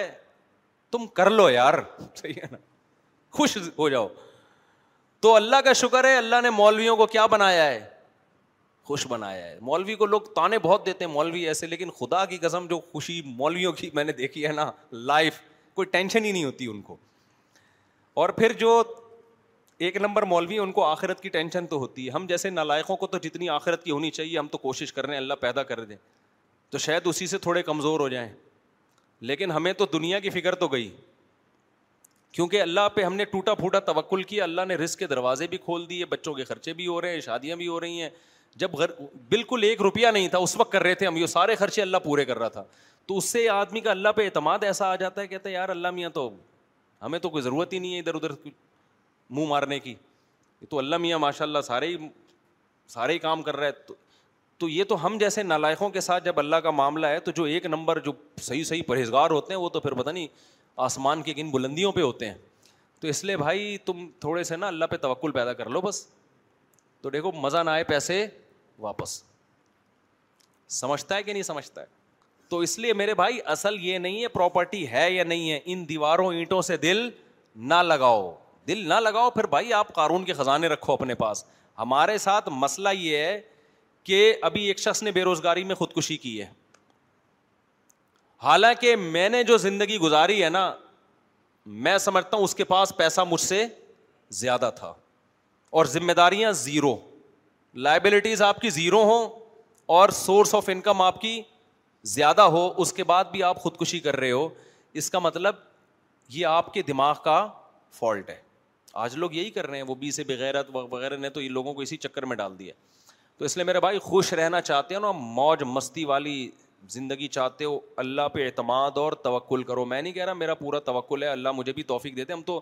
ہم تو نالائق ہو کے اتنے خوش ہیں لائق ہوتے تو پتہ نہیں کیا ہوتا بھائی تو تھوڑے اللہ پہ اعتماد پر بچوں کی اسپیڈ بڑھا دو بس اسی سے پتہ چل جائے گا آپ کا اللہ پہ اعتماد کتنا ہے میں جو اتنی اسپیڈ کا کہتا ہوں نا اس کا اصل مقصد صرف اسپیڈ نہیں ہوتا اس کا ایک بڑا مقصد ہوتا ہے آپ کا توکل چیک کرنا کیونکہ آج کل لوگ آمدن کی وجہ سے نسل روکتے ہیں یار ان کو کھلائیں گے کہاں سے پلائیں گے یہیں سے آپ کا توکل کیا ہو جاتا ہے ایسی کی تیسی دیکھ رہے ہو بچہ پیدا ہوتا ہی ماں کی چھاتیوں میں دودھ آتا ہے اللہ اس کو کھلا رہا ہے اللہ انتظام کر رہا ہے اس کے بعد کہنا کہ یار خرچے کہاں سے پورے ہوں گے اس کا مطلب یار یہ نماز روزے کے نام پہ نا جھوٹ بولنا چھوڑ دو آپ کہ میں اللہ کو مانتا ہوں یا آپ نہیں مانتے اللہ کو جو اللہ کو مانتا ہے اس کا یہ اسٹائل نہیں ہوتا اس لیے میں اس پہ اتنا زور لگاتا ہوں جو اللہ کو مانتا ہے وہ یہ اسٹائل ہوتا ہی نہیں اس کا ایسے ماننا نہ ماننا کیا ہے تو ایسا تو غیر مسلم بھی ہندو بھی مانتا ہے میں بھگوان کو مانتا ہوں عیسائی بھی مانتا ہے تو وہ بھی دو بچے آپ کے بھی دو بچے تو میں اثر میں ہوتا ہوں بیٹا کیا نام ہے آپ کا اب دیکھو یہ بچہ ماشاء اللہ یہ جن کے ابا کا ہے کون ہے ان کے ابا کون ہے بھائی دوست ان کا اب اس کا پیدا ہونا غلط ہے ہیں کتنا کیوٹ بچہ ہے ماشاء اللہ ماں باپ گھر میں دیکھ کے خوش ہوتے ہوں گے نا اس کو اب کوئی فیملی پلاننگ والے کہیں اس کے پیدا ہونے کی وجہ سے مہنگائی بڑی ہے نسل بڑھنے سے مہنگائی بڑھتی ہے اس کا مطلب اس کی وجہ سے بھی بڑی ہوگی نا مہنگائی اس کے ماں باپ کہیں گے مہنگائی دے گی تیل لینے یہی کہیں گے نا بھائی مہنگائی بڑھنے سے ہمیں جو ڈپریشن ہوتی ہے نا وہ اس بچے کو ماں باپ اپنے بچے کو دیکھیں گے تو ڈپریشن کیا ہوتی ہے ختم ہوتی ہے میں بھی جب جاتا ہوں نا ڈیزل مہنگا پیٹرول مہنگا تو میں گھر میں آ کے بچوں کو دیکھتا ہوں تو وہ ٹینشن کیا ہوتی ہے ختم ہوتی ہے تو بھائی ہمیں تو ٹینشن ختم کرنی ہے سیدھی سی بات ہے تو وہ بچوں سے ہی ختم ہوتی ہے تو یہ ہم سب کے فیملی پلاننگ والے کہتے ہیں نا نسل بڑھنے سے مہنگائی بڑھتی ہے اس کا مطلب میرے پیدا ہونے سے بھی مہنگائی بڑھی تھی یعنی میرا پیدا ہونا بھی کیا تھا غلط ان کا پیدا ہونا بھی غلط آپ ہم سب غلط پیدا ہوئے ہیں نہیں پیدا جتنے کم پیدا ہوتے اتنی انسانیت عیاشی کرتی تو یہ ٹوٹلی اے ٹو زیڈ بالکل فضول قسم کی بات ہے جو مزے کا خیز بات یہ کسی کافر پہ تو جچتی ہیں یہ باتیں خدا کو ماننے والوں پہ یہ باتیں نہیں جچتی چلو آگے مفتی صاحب میرا سوال ہندوؤں سے متعلق ہے ہندوؤں کے ساتھ کاروبار کرنا کھانا کھانا ان سے عقیدت رکھنا کیسا ہے عقیدت تو نہیں رکھیں بھائی عقیدت تو بزرگوں سے ہوتی ہے غیر مسلم سے تھوڑی ہوتی ہے ہاں کاروبار کرنا جائز ہے کھانا کھانا بھی جائز ہے دوستی بھی بزنس کے پوائنٹ آف ویو سے جو دوستیاں ہوتی ہیں وہ بھی جائز ہیں بس سلوکی کسی کے ساتھ جائز نہیں ہے عقیدت جائز نہیں ہے عقیدت تو پیغمبروں سے اور اللہ والوں سے ہوتی ہے ماں باپ سے ہوتی ہے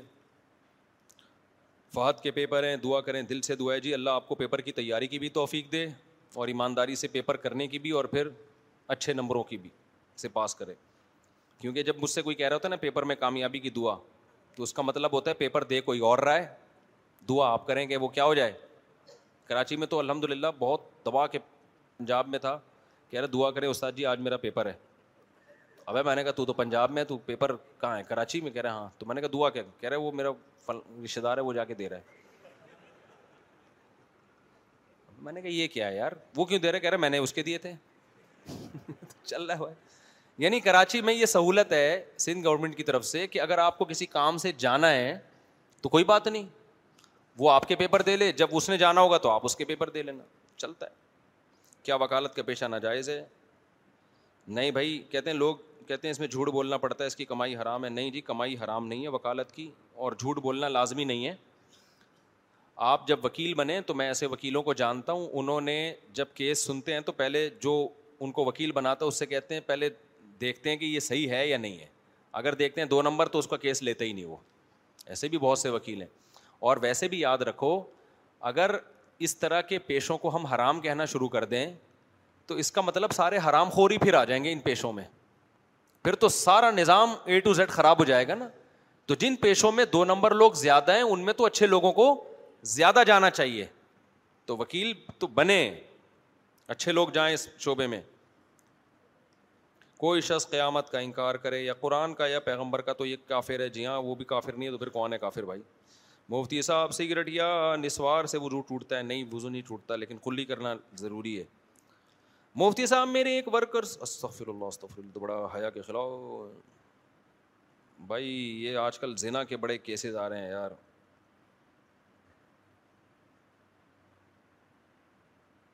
یہ بچہ ولد الزنا ہے اگر بعد میں عورت شادی بھی کر لیتی ہے نا یہ کسی نے پوچھا میں پورا مسئلہ نہیں پڑھ کے سنا رہا اس سے برائی اور پھیلتی ہے تو یہ بچہ پیدا ہونے کے بعد کسی کو بھی دے دیں جس نے زنا کیا وہ نکاح کر بھی لے گا نا تو بھی یہ اس کا نہیں کہلائے گا کیونکہ پانچ چھ مہینے حمل کو ہو گئے ہیں تو ابھی یہ بچہ زانی کا نہیں کہلا سکتا زانی کا بچہ اسلام میں کہلاتا ہی نہیں ہے تو اب یہ بچہ چونکہ شادی کے بعد چھ مہینے سے پہلے پیدا ہو رہا ہے تو اب یہ ولد الزنا ہی کہلائے گا چاہے وہ زانی اس عورت سے نکاح بھی کر لے تو بھی رکھ نہیں سک یعنی اس کو اپنی طرف منسوب نہیں کر سکتا نہ اس میں وراثت میں حصہ ہے وہ ماں اس بچے کو پالے خود پالے یا کہیں عیدی سینٹر میں دے دے باقی یہ کہ بچے کو ذلیل کرنا جائز نہیں ہے اس کے لیے اچھے سے اچھا سوچے ایسے ادارے میں دے جہاں اس کی صحیح پرورش ہو بہتر تو یہ کہ خود پالے اس بچے کو باپ کی طرف نسبت نہیں ہے ماں کی طرف تو نسبت ہے نا اس کی تو خود ہی پالے اس بچے کی تربیت کرے لیکن ولدیت میں اس ضانی کا نام باپ کی جگہ ڈالنا جائز نہیں ہے اور اس کا باپ کی جو ضانی ہے اس کی وراثت میں کوئی حصہ نہیں ہے ذنا بہت تا ہماری سوسائٹی میں بہت تیزی سے پھیل رہا ہے بہت زیادہ کیسز آتے ہیں تو خدا سے ڈرنا چاہیے بھائی نکاح کی طرف توجہ کرو ہم جو چیخ چیخ کے تھک گئے نکاح کرو نکاح کرو ہم پاگل تھوڑی ہیں یار اس لیے یہ کہہ رہے ہیں نا کہ نہیں نہیں کرو گے تو پھر وہ ہوگا ہماری سوسائٹی میں اور ذنا کو ہلکا جرم مت سمجھو ہلکا جرم مت سمجھو اللہ میاں نے سو کوڑے رکھے ہیں جو کنوارا زنا کرے اور شادی شدہ ذنا کرے تو اس کو حکم دیا ہے کہ پتھروں سے مار کے زندہ پتھروں سے مار کے ہلاک کرو چھوٹا جرم ہوتا نا تو اتنی بڑی سزا نہ ہوتی اتنی بڑی سزا نہ ہوتی بچاؤ اپنے آپ کو زنا سے بھائی کریم آ گئے بھی ولی وکیل آ گئے دلہن کے اچھا بھائی جناب آپ نے اجازت دی ہے کہ میں ریما صدیقی بنتے وسیع احمد کا نکاح چار لاکھ روپے مہر میں کریم نور ول نور الحق سے کروں اجازت ہے جی چلیں جی ناراض تو نہیں ہے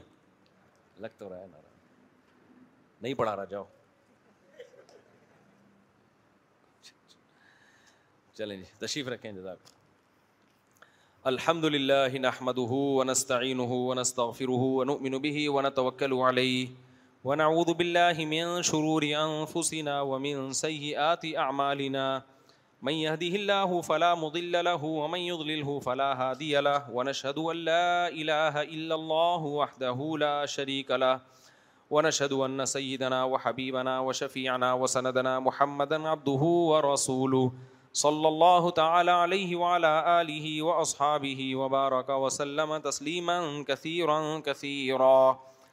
أما بعد فعوذ بالله من الشيطان الرجيم بسم الله الرحمن الرحيم يا أيها الناس اتقوا ربكم الذي خلقكم من نفس واحدة وخلق منها زوجاها